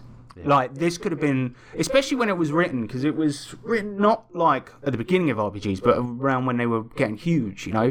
And I guess that's why they made it. But it could have been really bad if, if like some of those mums groups had got a hold of it. But then a lot of those mums groups are often racist as well, so they probably love it. loved it. They're like, oh, RPGs are good after all. Oh, I love this. One. Hey, son, why don't you play this one? Ah, yeah, I agree. Asians are annoying Or communists. Would you, and communists. would Yeah. you just let Wizards of the Coast ruin the RPG industry? Yeah, we, they've been doing it fine themselves, Reverend Ken. All right, leave it to them.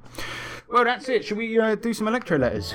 Yeah. In the future, you will be able to send a letter or parcel from anywhere on the planet.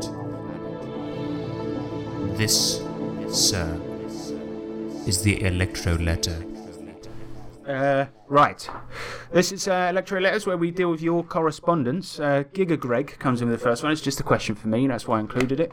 Egomaniac. Uh, question Harrison, if you were elected, quote unquote, president of insert name of second world country here, like, I don't know, Australia, who would you choose to be your vice president? Now, I assume that's in this room, but also I get a choice of anyone, right? Sure. Uh, vice president's going to be Sean. No offense, James. I mean, You would be receptionist probably. I just think that's where your skill set lies. Uh, Sean, no, you would be vice president because you've always got to have somebody who can take the fall for something. Oh, And I think you, you, good yeah, punch bag. People might look at James and they'll be like, "No, there's no way you would make a fuck up that big." Whereas they look at you, guys always start trying to start cults and going on about 9/11, and they might be like, "Yeah, that guy definitely did it," and I'd be like, "Yep." don't really- Sadly, he is fired. I don't really do either of those things really, but um, It's only been 10 minutes since you mentioned 9/11. oh yeah, sorry. Can jet fuel fuel meet, meet steel beams? It can, but can it melt them?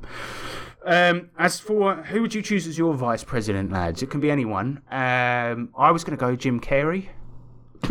no, I'll tell you why. Because he's actually a very switched on, very nice man, I feel. So like, I mean, But then he could also do some wacky stuff. Like Yeah, we've gone so- to we've gone to war with, with mean, some third just- world nation. but you sort of described me though in that, You, what wacky and funny? No, like switched on and then wacky and funny. You are switched on. You've watched enough sort of Windows Movie Maker YouTube videos to know. Like you remember that remember that Wingdings thing with 9/11? Wingdings? no, I don't. Where it's like if you type in Wingdings, where it's like plane building building Jewish star, and then you translate. It's the postcode of 9/11 of not of um, the Twin Towers. I don't remember that. You showed me a video about That's that, man. really silly, but um, You, you were into it, man. no, I wasn't. He was. No, that's, Go on, who's your vice president going to be? You get elected president of Australia, uh, who actually has a prime minister, so that would be really weird. probably Chabuddy G, isn't it? The fictional character Chabuddy G. Wait, has it got to be a real person? I don't know, it can be Chabuddy G. James, how about you? Um, I'll probably probably choose Hitler. Right. Well, next question. No name's Bimmy. He says, um, uh, this is for the next episode. No name's Bimmy. He says, You have limited time to play games, and most people that do TTRPGs don't invite players back if they suck. What would it take for you to say, Nope, session is done, get the fuck out of my house? Right? Because that's what you usually do. That's what he's saying. When, when Well, you would it ba- actually take for someone to so for, for to us to stand up and forcibly remove somebody? Uh, Because, like, usually we just don't invite them back, if right? they're really raging and throwing stuff off the table. Yeah, Yeah, If they uh, if they were physically disruptive, or for instance, if they just like sat there, well, no, if they were physically disrupt disruptive, I think that That's would got to be it. I feel, and uh, I saw a video once. Uh, I've trying to find it. but It's a clip of a live stream of a D and D game where a guy gets so angry he punches the DM in the back as he's as he's leaving, and he's like "fuck you, man," like that type of thing. That would be a definite get out. Yeah, Um, Um, but like uh, in the case of a just like a nice guy that made a boring game, you could just be like, oh, oh, oh, the kettle's on, or well, you're saying ejecting the GM himself. We're talking about if a player. Sean, pay attention for goodness sake. no way, all right. The, if a player comes to your game, what would it take for you to chuck them out immediately, not would- just not invite yeah, them not back? even like yeah, not invite back, as in. Don't worry, Sean. We'll do every question twice just for you. I'll be yeah, no, just be the rage and the table throwing and flipping and that. Yeah, I think I think that is really where the because to be honest, what you do in the game can because it's all imaginary. It can never really be that bad to the point where I won't just try and quickly wrap it up. Yeah, Because we have somebody done a bum conga once where he raped a player, then that player then raped a player, and then a player came in behind and raped him, and then they did the conga. Yeah, That guy was not invited back, but that, that's is imaginary. example. It does. It did ruin the session, but at the end of the day, I was just like, right, we're wrapping this up. Yeah, Let's but- end on the bum conga. Yeah, but there's no like messed up individuals like that that we like that are our friends basically. He's James's friend. Is he? Is he I thought it was Chris. It was Luke Green. I thought it was Chris. yeah, I know. Oh, do you reckon it's your brother's friend? No, no, Sean, like really misunderstanding, like. Yeah, he's like, well, he's not. He's not necessarily like a mate, but I've hung out with him on level, many occasions. He's James's friend. Are you- oh, sorry. I'm really close to him, mate. He moved He to Australia now, anyway. mate. I know he did that. No, no, no, no. He's uh, he's not saying. Sean, I don't think Sean necessarily slagged him off that bad, but he did do the bum conga. That's not me saying I don't like Luke. I think uh, whoever this person is, I think he's not. You said his full name earlier. Oh, did I? Yeah. That's getting bleeped. Um, Um, like I mean, no, I mean like. No, oh, that's, I'll take that back a bit because no, it's I meant, I fine. meant, I We'll meant. Sean, he's definitely harder I than you. meant That's a just- fact. I meant just this. Yeah, he's hench. He can but, fuck you up. but I've just no, but I like I'm martial I'm sending this episode to. No, I don't, because your like, name, well, like I just meant that situation was messed up, and um, it's, like, Yeah, don't, it was their own. It was their first forte into the immersive imaginary world of that. It was They- second. They let the silliness set in. It was his second. Oh, whatever. But you met him in town that day, and he was, "I'm gonna fucking kill you, mate." Like he just he just went into the action into the uh, one shot. Just, completely misunderstood the uh, the point in. but he's he had had been a good player when we played Lankhmar with him before, and Oh, that's why he was, invited. So yeah, um, kill defenses. He says, "What's the best time you had with the game system or session that you fucking hated?" Uh, Best time you had with a what? a, a, a system or session that you hated. The best time with a system or session that you hated. When we were playing all the uh, sound bites. Yeah, I was going to say that as well because there was a there was a campaign many years ago by somebody we don't even know anymore who doesn't exist who uh, did a campaign that was was quite dull, and this particular GM hates rap music. Uh, and yet asked me to freestyle three times to fill time in the uh, in in the episode, and we were also bored. We were putting on these videos that were one hour of silence interrupted by Something. something. Um, Sean did one at one point, and I felt terrible for this, but it was it, it was the you know that bloke. Hello, how are you? I'm under the water. Yeah, but it was the whole. The whole video, every so often for an hour. I remember the guy trying to desperately get out a fucking description while I was going, "Hello, how are you? I'm under the water. Please help me." it was like, it was so. It's one of the funniest things I've ever seen. James had the, the can opening one. that was that was that was a weird one because all of the noises that came out were really strange. Like it was what the dog doing, or that, or we had we're, ooh, or whatever. And then for some reason James just found out was just a can opening, and it was it was so normal that it just made me laugh so much because I just like. Every so often, just, there was also Wario going, "Wah!" Ah, but so that was yeah, fond memory of us being. I, oh, we were being disruptive players, weren't we? Uh, oh, uh, no, no, no, we weren't. Uh, We were given nothing to do, mate. Yeah, but we were a bit. That is that was a bit out of all of us to do, maybe. It was more of a protest. But I don't think we were being disruptive players because when it came to actually playing the game, We did. we did. So But I, I think we got into it as far as we could. The only thing is, is that We did dick about in the background, didn't we? we, but, but what, what, was there to do, mate? no, but we ended up getting really pissed, and that's also why. That's that's fun. why we got silly because the only reason, the only thing we could do is get. real. I mean, every week getting hammered as fuck. Like, Sometimes I'd have to be off for work the next day. yeah, well, I had to be out for work every time. Yeah. It was brutal, but it was the only saving grace is I had breakfast at work. But it was, um, yeah. Yeah. Yes, so definitely that. I think another one was you there was there was a session of um, uh, Deadlands Noir that was run at a convention uh, that some mates of mine played in, and uh, uh, nobody knew what to do.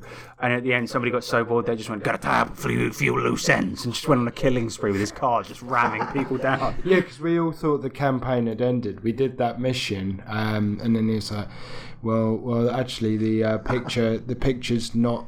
I mean, we, like we They had took. to take a picture of somebody uh, in a compromising position, and they uh, they got it back, and then the bloke said the picture wasn't good enough, uh, and then they started wrapping it up, but for some reason the game carried on anyway. They're like, "Where'd you go?" And somebody said, "I'll walk off into the sunset," and then he's like, "And all right." Everyone did their final scenes, and the guy's like, "So what'd you do next?" And then uh, Ryan's just like, "Gotta tie up a few loose ends, just GTA style, r- mowing people down." And then uh, we took a toilet break at that point, um, and um, just because we were bored, and uh, and uh, Ryan was like, "What do we do? I don't know what to do." oh, that was rough. Yeah, that was really rough. Uh, because there's a lot of things. That, have- in fact, with that campaign that we just spoke about, it, it was funny at the time, and there were some funny scenes. And it's it's just that the GM didn't prepare, and he knows it, and that's that's the end of it. And we shouldn't have put on the sound effects. I think yours were the most egregious, Sean, and I think that was No, gen- that was genuinely a bit out of order. no, because you had some, no, you had some others that were like. Somebody, Mate. So, and it was the uh, distorted um, Sonic. Oh, the really loud bass boosted one. Yeah, yours are the most fucked up. 100%. to be fair, I wasn't trying to be egregious. It was just that I wanted to change it up, you know, like because We had to have something to. like because otherwise it'd be what the dog doing. Or- yeah, yeah, you got to change it up. Yeah, I did say it was funny that it's in your whole campaign that hasn't happened once, eh? Yeah, like, that's the mark of like well, like content. is Every so often, somebody will get out a meme and play it when somebody gets a crit, Yeah, right? definitely, but- And then, but then it's like that hasn't happened once because we were so into it. I, Sean did it himself uh, but- a couple moments. oh yeah, did, Did you? you? But over Emotional damage. over here in Three T Towers, we we like uh, content in our games, isn't it? That, we do, we do. It was just quite weird because that goes back to racial holy war with Well, we were talking about this the other day, and a big part of it was that the GM wanted to make the travel feel long, right, or realistically long. But the thing is, to give people something to role play with, it doesn't have. Uh, you don't just sit there talking about your backstory, right? you have to give people something. So it could just be simply. Somebody's tracked mud into the wagon. That then becomes something for you to you to flesh your characters out by maybe arguing about it. Do you see what I mean? But there was nothing. It was just us traveling. So it, it could be anything to that. To the suddenly the guy the guy driving the wagon hits a bird and there's bird shit fucking slapped up all over it as you're driving along. Do you know what I mean? Well, the, the thing was like trying to make the uh, the travel long. That was obviously to fill time because of the reading ahead. There was a few moments where he had his he- head buried in a book, just being like, oh, "I'll be there in a minute, guys. Just talk amongst yourselves." I would have preferred that. just that more often. Just uh, but yeah, there we go. Fuck it, he knows it's all right. Let's go on to the next question. The Greg Man he says you are putting together a table of gamers for a non D and D game. You have to pick four of the following things for your group, right? To make up the group of a non D and D game, uh, you have to pick four of these: a power gamer. A true story stick gamer, I don't know what that means. A rules lawyer, a furry, a larper, someone someone who will compare everything in your game to D and D. Bobby Evans, a gamer who makes weird PCs that never fully gel with others, or Greg. Um, Right. so you have to pick four of those. Right, I've got them. Go. Um, well, it's going to be Greg. Uh, the last two. Yep. So you got so you got Greg and a gamer that makes weird PCs that never fully gel with others. Yeah, and then it's going to be the power game and a rules lawyer. Oh, that's a rough one though, man. You've got a bad time on your hands there. Yeah. See, I, I, I don't mind the gamer who makes weird PCs that never fully gel because I always find at some point they find a place where they like do gel, where they fit in the party, right? Because we've had like not everyone makes bangers 100% of the time, right? You guys are lucky in that you do make them more often than not. But like sometimes you'll get a character that doesn't quite fit, but eventually will find their niche. I've never had it where they simply don't by the end of the campaign, even if it just means they're a decent background character who contributes meaningfully to fights. Do you see what I mean? Um, I think I would go with. Oh, this is really rough. I'll go Bobby Evans. I'll go Greg. Uh, someone who will compare everything in your game to D and D because I feel like we've already got a guy like that and he's pretty great. Although he's stopped doing it ever since enjoying other systems. Yeah, yeah. And I would probably go the furry because I actually ran a game with Lankhmar and there was a furry in my game and he's all right. um, the only reason I would see I wouldn't pick the larper because larpers tend to think that larping is the highest form of role playing, Therefore- and what they're doing is only half the experience. So I wouldn't want that person at my table. Rules lawyer and power game. uh, A power game is all right. It can be all right. So maybe, but the but the but the rules lawyers are the worst Well, ones. The, the thing, because of the power game and the rules that I put on my table, they'd argue a lot. They would like it a lot. Argue a lot. Yeah, that's a And good there point. would be entertainment for the other people. Yeah, I mean, if we're talking about entertainment outside of the game that you're playing, yeah, that would be good. Yeah. Power gamer trying to lie, the rules lawyer picking them up on it. Yeah. How about you, Sean? Um, yeah, I'd probably go with. I'll probably go with the uh, guy who creates a player character who doesn't gel, because um, yeah, because you know, even if they don't, like sometimes they could be like a cool outsider type annoying character, like a loose cannon or something like Yeah, that. exactly. Yeah, and that would be fun. Um, rules lawyer. I like talking about rules. Power gamer. We already had one of those at our table, so He's here now. we just looked at James. He looked away. No, you're not. To be fair, No, I think you used to be more focused on the stats, but Oh, yeah, now, now it's a good mix of both. I was back in the day, yeah. A good mix of both. Uh, and in fact, your characters were still good back then. I'd still too, try so- and create the best character. Like yesterday, I was trying to in MCC. He was trying to power game. No, I was trying to create the best character I could. You, but then, then there are some situations where it's stacked against you, where you do need a character that's good to roleplay, but you need you, you don't want a character to be a complete duffer. Like you want them to be good. It's about balancing the both. Definitely. And I mean, um, a lot of the decisions I made uh, in the most recent Savage Worlds campaign, knowing it was deadly, you know, the Savage Pathfinder. Uh, They, they, they had to be relevant, but, but but also like I wanted to do things that would genuinely help. Like when I took Beastmaster to get a pet, and I I picked a swarm of frogs rather than a frog. It's because swarms don't have to roll to hit; they just hit, and that was the reason I picked it. But but like still, the character was it was befitting of him being a child because he just picks up random shit and now he's got about a handful of frogs. Um, but yeah, like like it's, it's definitely about balance. But uh, yeah, that's it. Those are our answers. I think that's a really difficult one. But I think in any any RPG game, you're going to get a couple of these, aren't you? Yeah. You may as well roll a d8. You're going to get a, uh, maybe a power gamer, something furry. a furry. I mean, uh, yeah, it's but it's fine. Some of them are fine. Some of the things you can live with if they manage to work around it. Uh, Lassie comes in with the next one. He says, "What makes a good one shot from a player spect- perspective and as a ramrod? A good one shot." A good one shot is um, something that's easily focusable because if your if your goal, so that's that's the bit. The goal is in sight the whole time. I think because if it's difficult, then the players may just simply not want to do it. They'll lose interest. Yeah. I, I I agree. I think get the goal out within the first five minutes of the game. Yeah. Like, like that. It has to be either a simple goal or a simple goal that then gets more complicated. Right at the beginning of the game, yeah, you should probably like near like in the first five minutes. Also, uh, with one shot, what makes a good one shot is um, like having the the overall story, but then also cutting it up into three chunks, like the beginning, the middle, where it gets. May, yeah, maybe with a with a break. Yeah. Yeah, I agree. Um, and the thing about you know keeping it simple is, is a very good good example is our Call of Cthulhu game that we played at convention recently.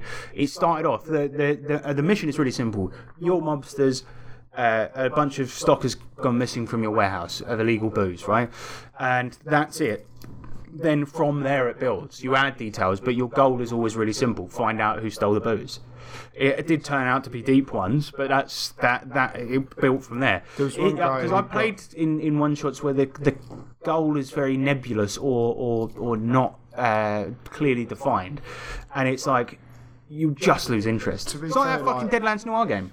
there was um, there was one guy at the Cthulhu game who. Uh, um, who like kept getting lost um, in story in a story sense, and then like sort of trying to sort of stifle his anger a bit. Uh, Was it the guy next to us?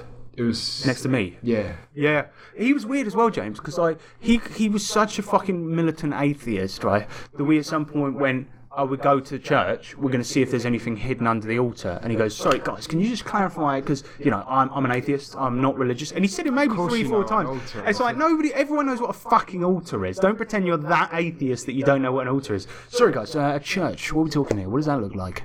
Is it is it a type of grape? It's like no, shut your fucking mouth.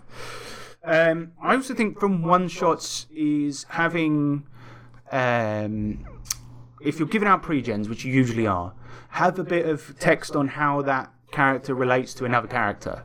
Yeah. Right. For example, in the Tales idea. from the Loop one we played at Birmingham, the story was pretty good because it included our character's backstory, which in that case we made up, right, where we were all linked. That's part of Tales from the Loop.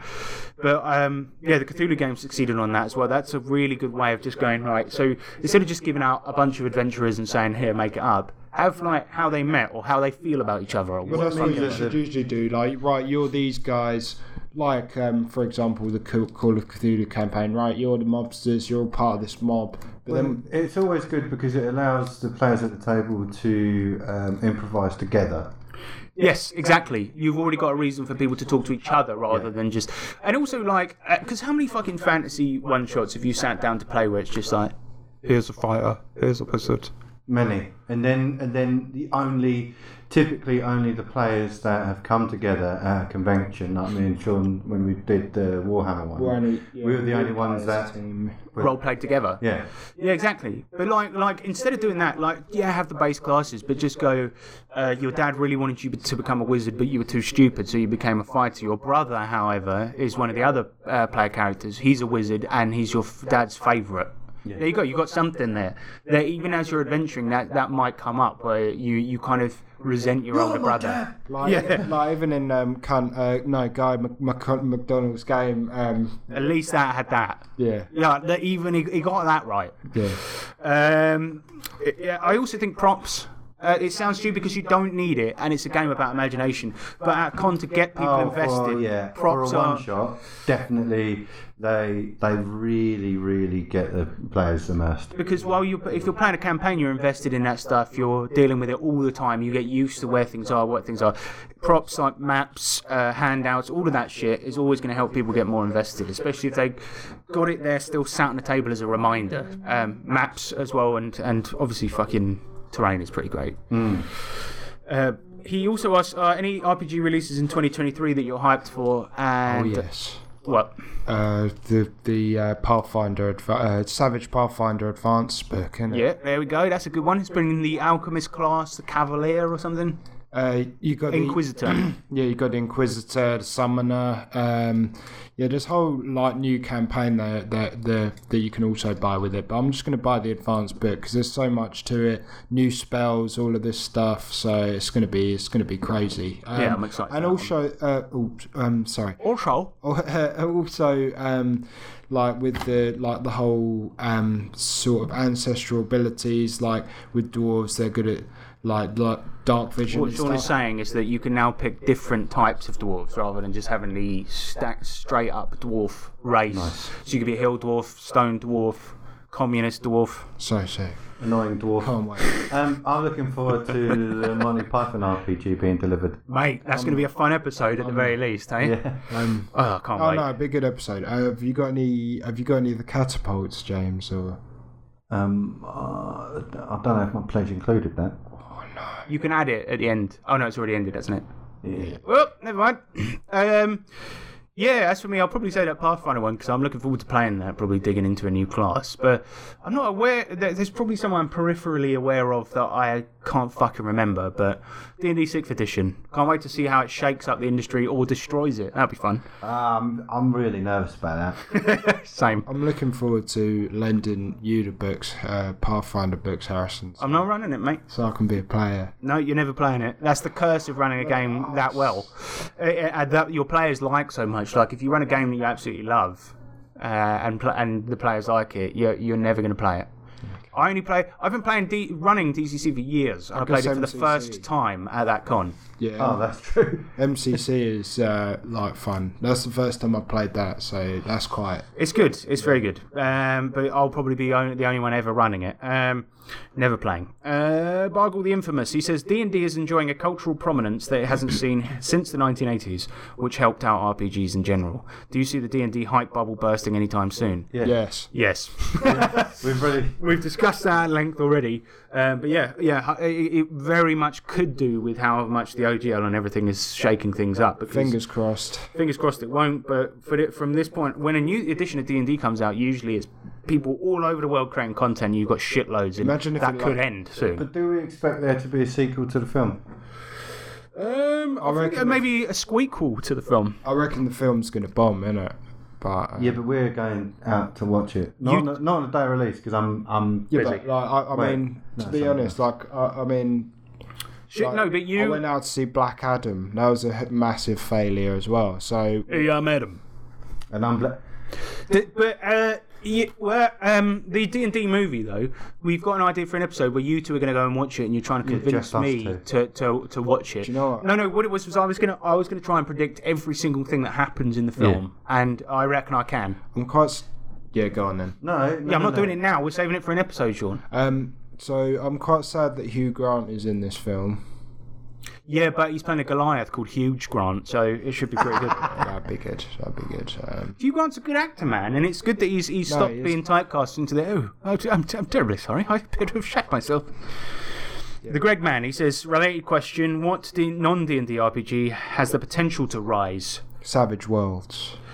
Oh yeah. to zeitgeist prominence via a streaming show in the next five years? I because I was trying to think what would Critical Role play if not D and D, right? That's that's the way I was thinking about this question. It would be. And I was thinking, it's not going to be Pathfinder, right? Because Pathfinder is roughly the same, and Pathfinder 2e, i.e., the one that's actually in print, is really not going to be their cup of tea. Shadow of the Demon Lord is pretty close to D&D, but then I think it's too dark for what they do. I would love to see them play DCC, but considering that that their characters never die, it's not going to happen. Yeah. It's got to be Savage Worlds, though, I think. I think it could be, but it could also be maybe Call of Cthulhu. But Savage Worlds, I don't think has enough universal appeal to become that next big thing. Do you know what I mean? It should, it should, but I don't, I don't know if it does. I think with the the way the OGL's going, and you might see some People are going to look for alternatives, but I reckon, different content. I think. if I'm being honest, I think the next big thing is probably just going to be something using the uh, OG OGL with and make a fifth edition clone with some of the stuff fixed and more included in the core. Pathfinder three. pretty much Pathfinder 3, but it may not be Paizo that comes out of it. But if they're not working on that right now, they're idiots.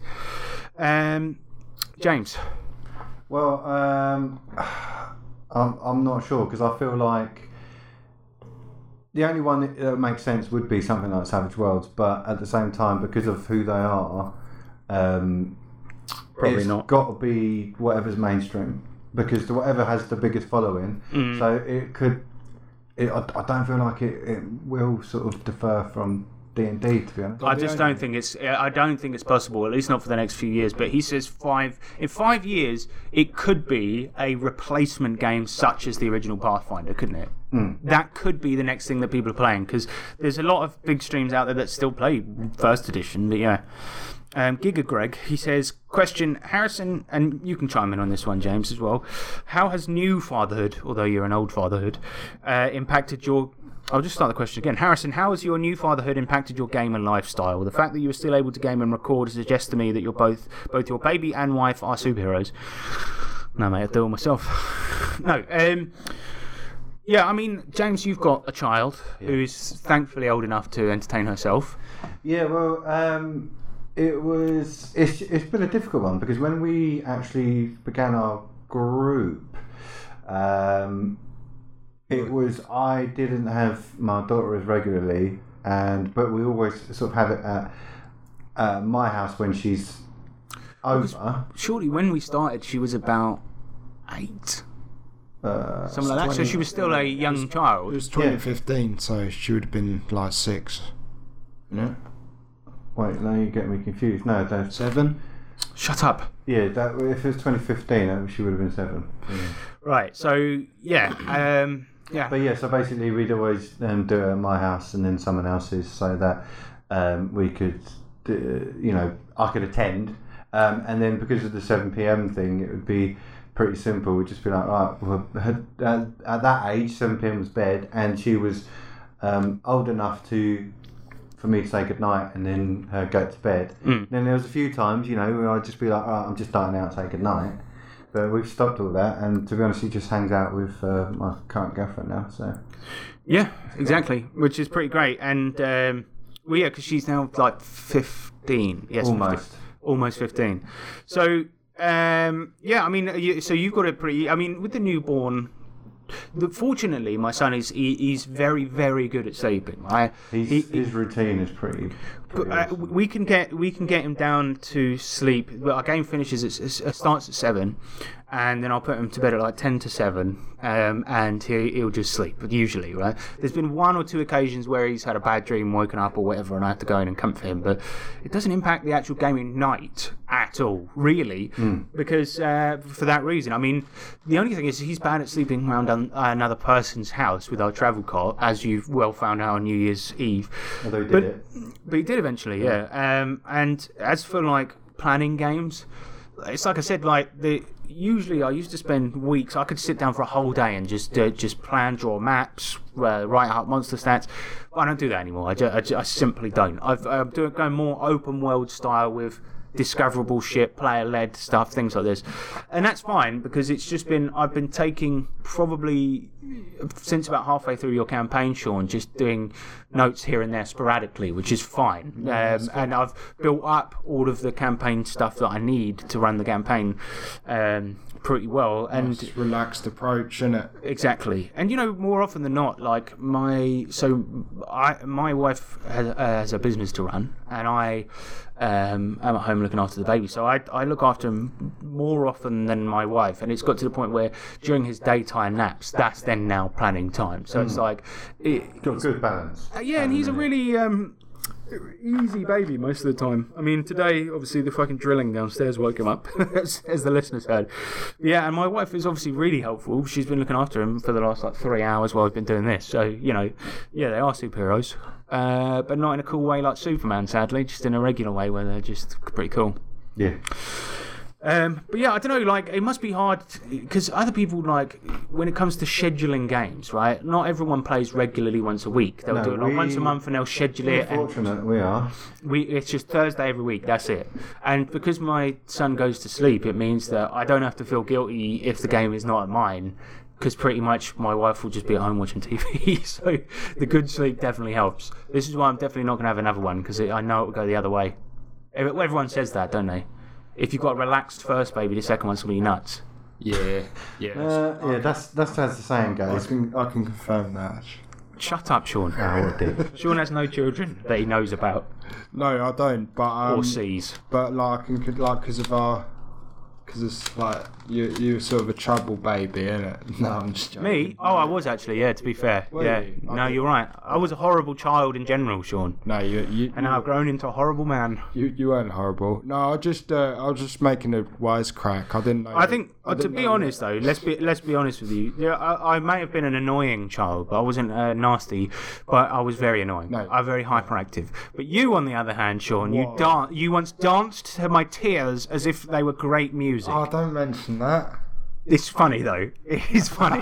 he definitely did that. He, he, he like I don't know, hit me or, or like called me a name or something, and then just started going yeah, like dancing, like Yeah. oh the sweet music of was- Harrison's. I'd like to like uh, um, publicly apologise. Uh, we didn't really like because like when we like we were like five or whatever, we didn't get along. But then like a- like a couple. Yeah, we did. We mostly did. We've always got. We've always got. We never argued like siblings, but there was a short period where Sean was a complete cunt when he was about like nine.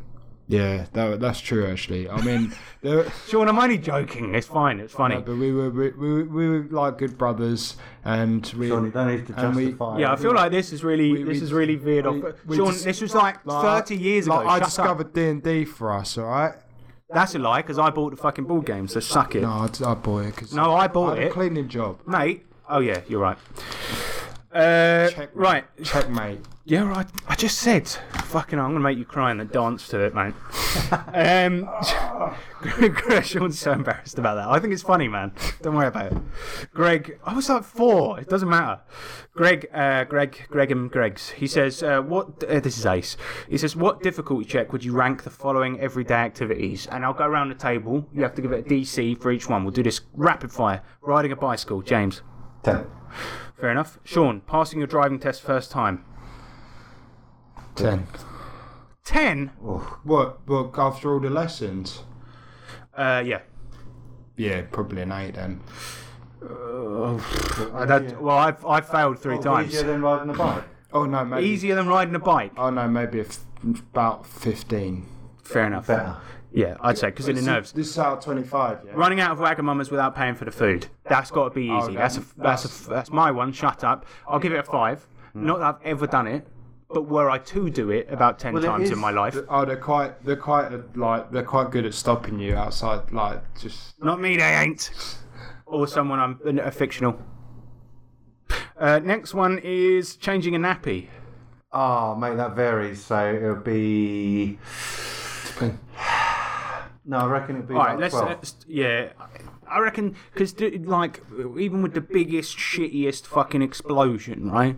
It's not hard, but it is very hard to not go while you're doing Because it. your dexterity check, I think, would be the way it would. Uh, or You got to, no, it could be it could be dexterity where you've got to like stop your Catch gag it. reflex, catch the sick in your own mouth. Catch the piss. Uh, oh yeah. oh, that's a good point. Yeah, yeah. yeah, getting No, out of the way. I'm if you have a the baby boy, then then yeah, you are getting pissed on. That's just a fact. I'm kind of the opposite. I have a high con in that sense, but um, if there's if there's like if there's a really shitty time, then it's like. James, bear in mind he deals with Oh, adults with severe problems. Um, no, no, I mean not in this job. Oh, right. Just what, in your personal life? Brilliant. Oh, no, he has changed my son before with the help of my mum. Um, yeah, so I do think. I do think, yeah, the hardest bit is the smelliness. That's just a fact. But there we go. Everyone shits. But I, I really don't want to get, get like, I, Millie, when she's my wife, when she's changing his nappy, she always, she always is like, like this. And I'm just like, I don't want to give him a complex and make it seem like it's a bad thing. Especially because he was constipated for ages up until recently. So I'm just like, good boy. And then secretly, I'm like, like just swallowing sick in my mouth. Um, oh, God, there's so many questions. Right, next, next one. Right, quick. W- Yeah, we'll do quick fire. Quick fire, because we got to go. You're next. CJ, what are your thoughts on the uh, new Doors BackerKit project from Loke Map Battle Maps? I like their stuff, but extra stand up f- stuff feels like clutter. Nice. it sounds So cool to me. Okay, uh, it's not. It's, it's actually kind of stupid because you could just draw a door on the map. Uh, Wipeable.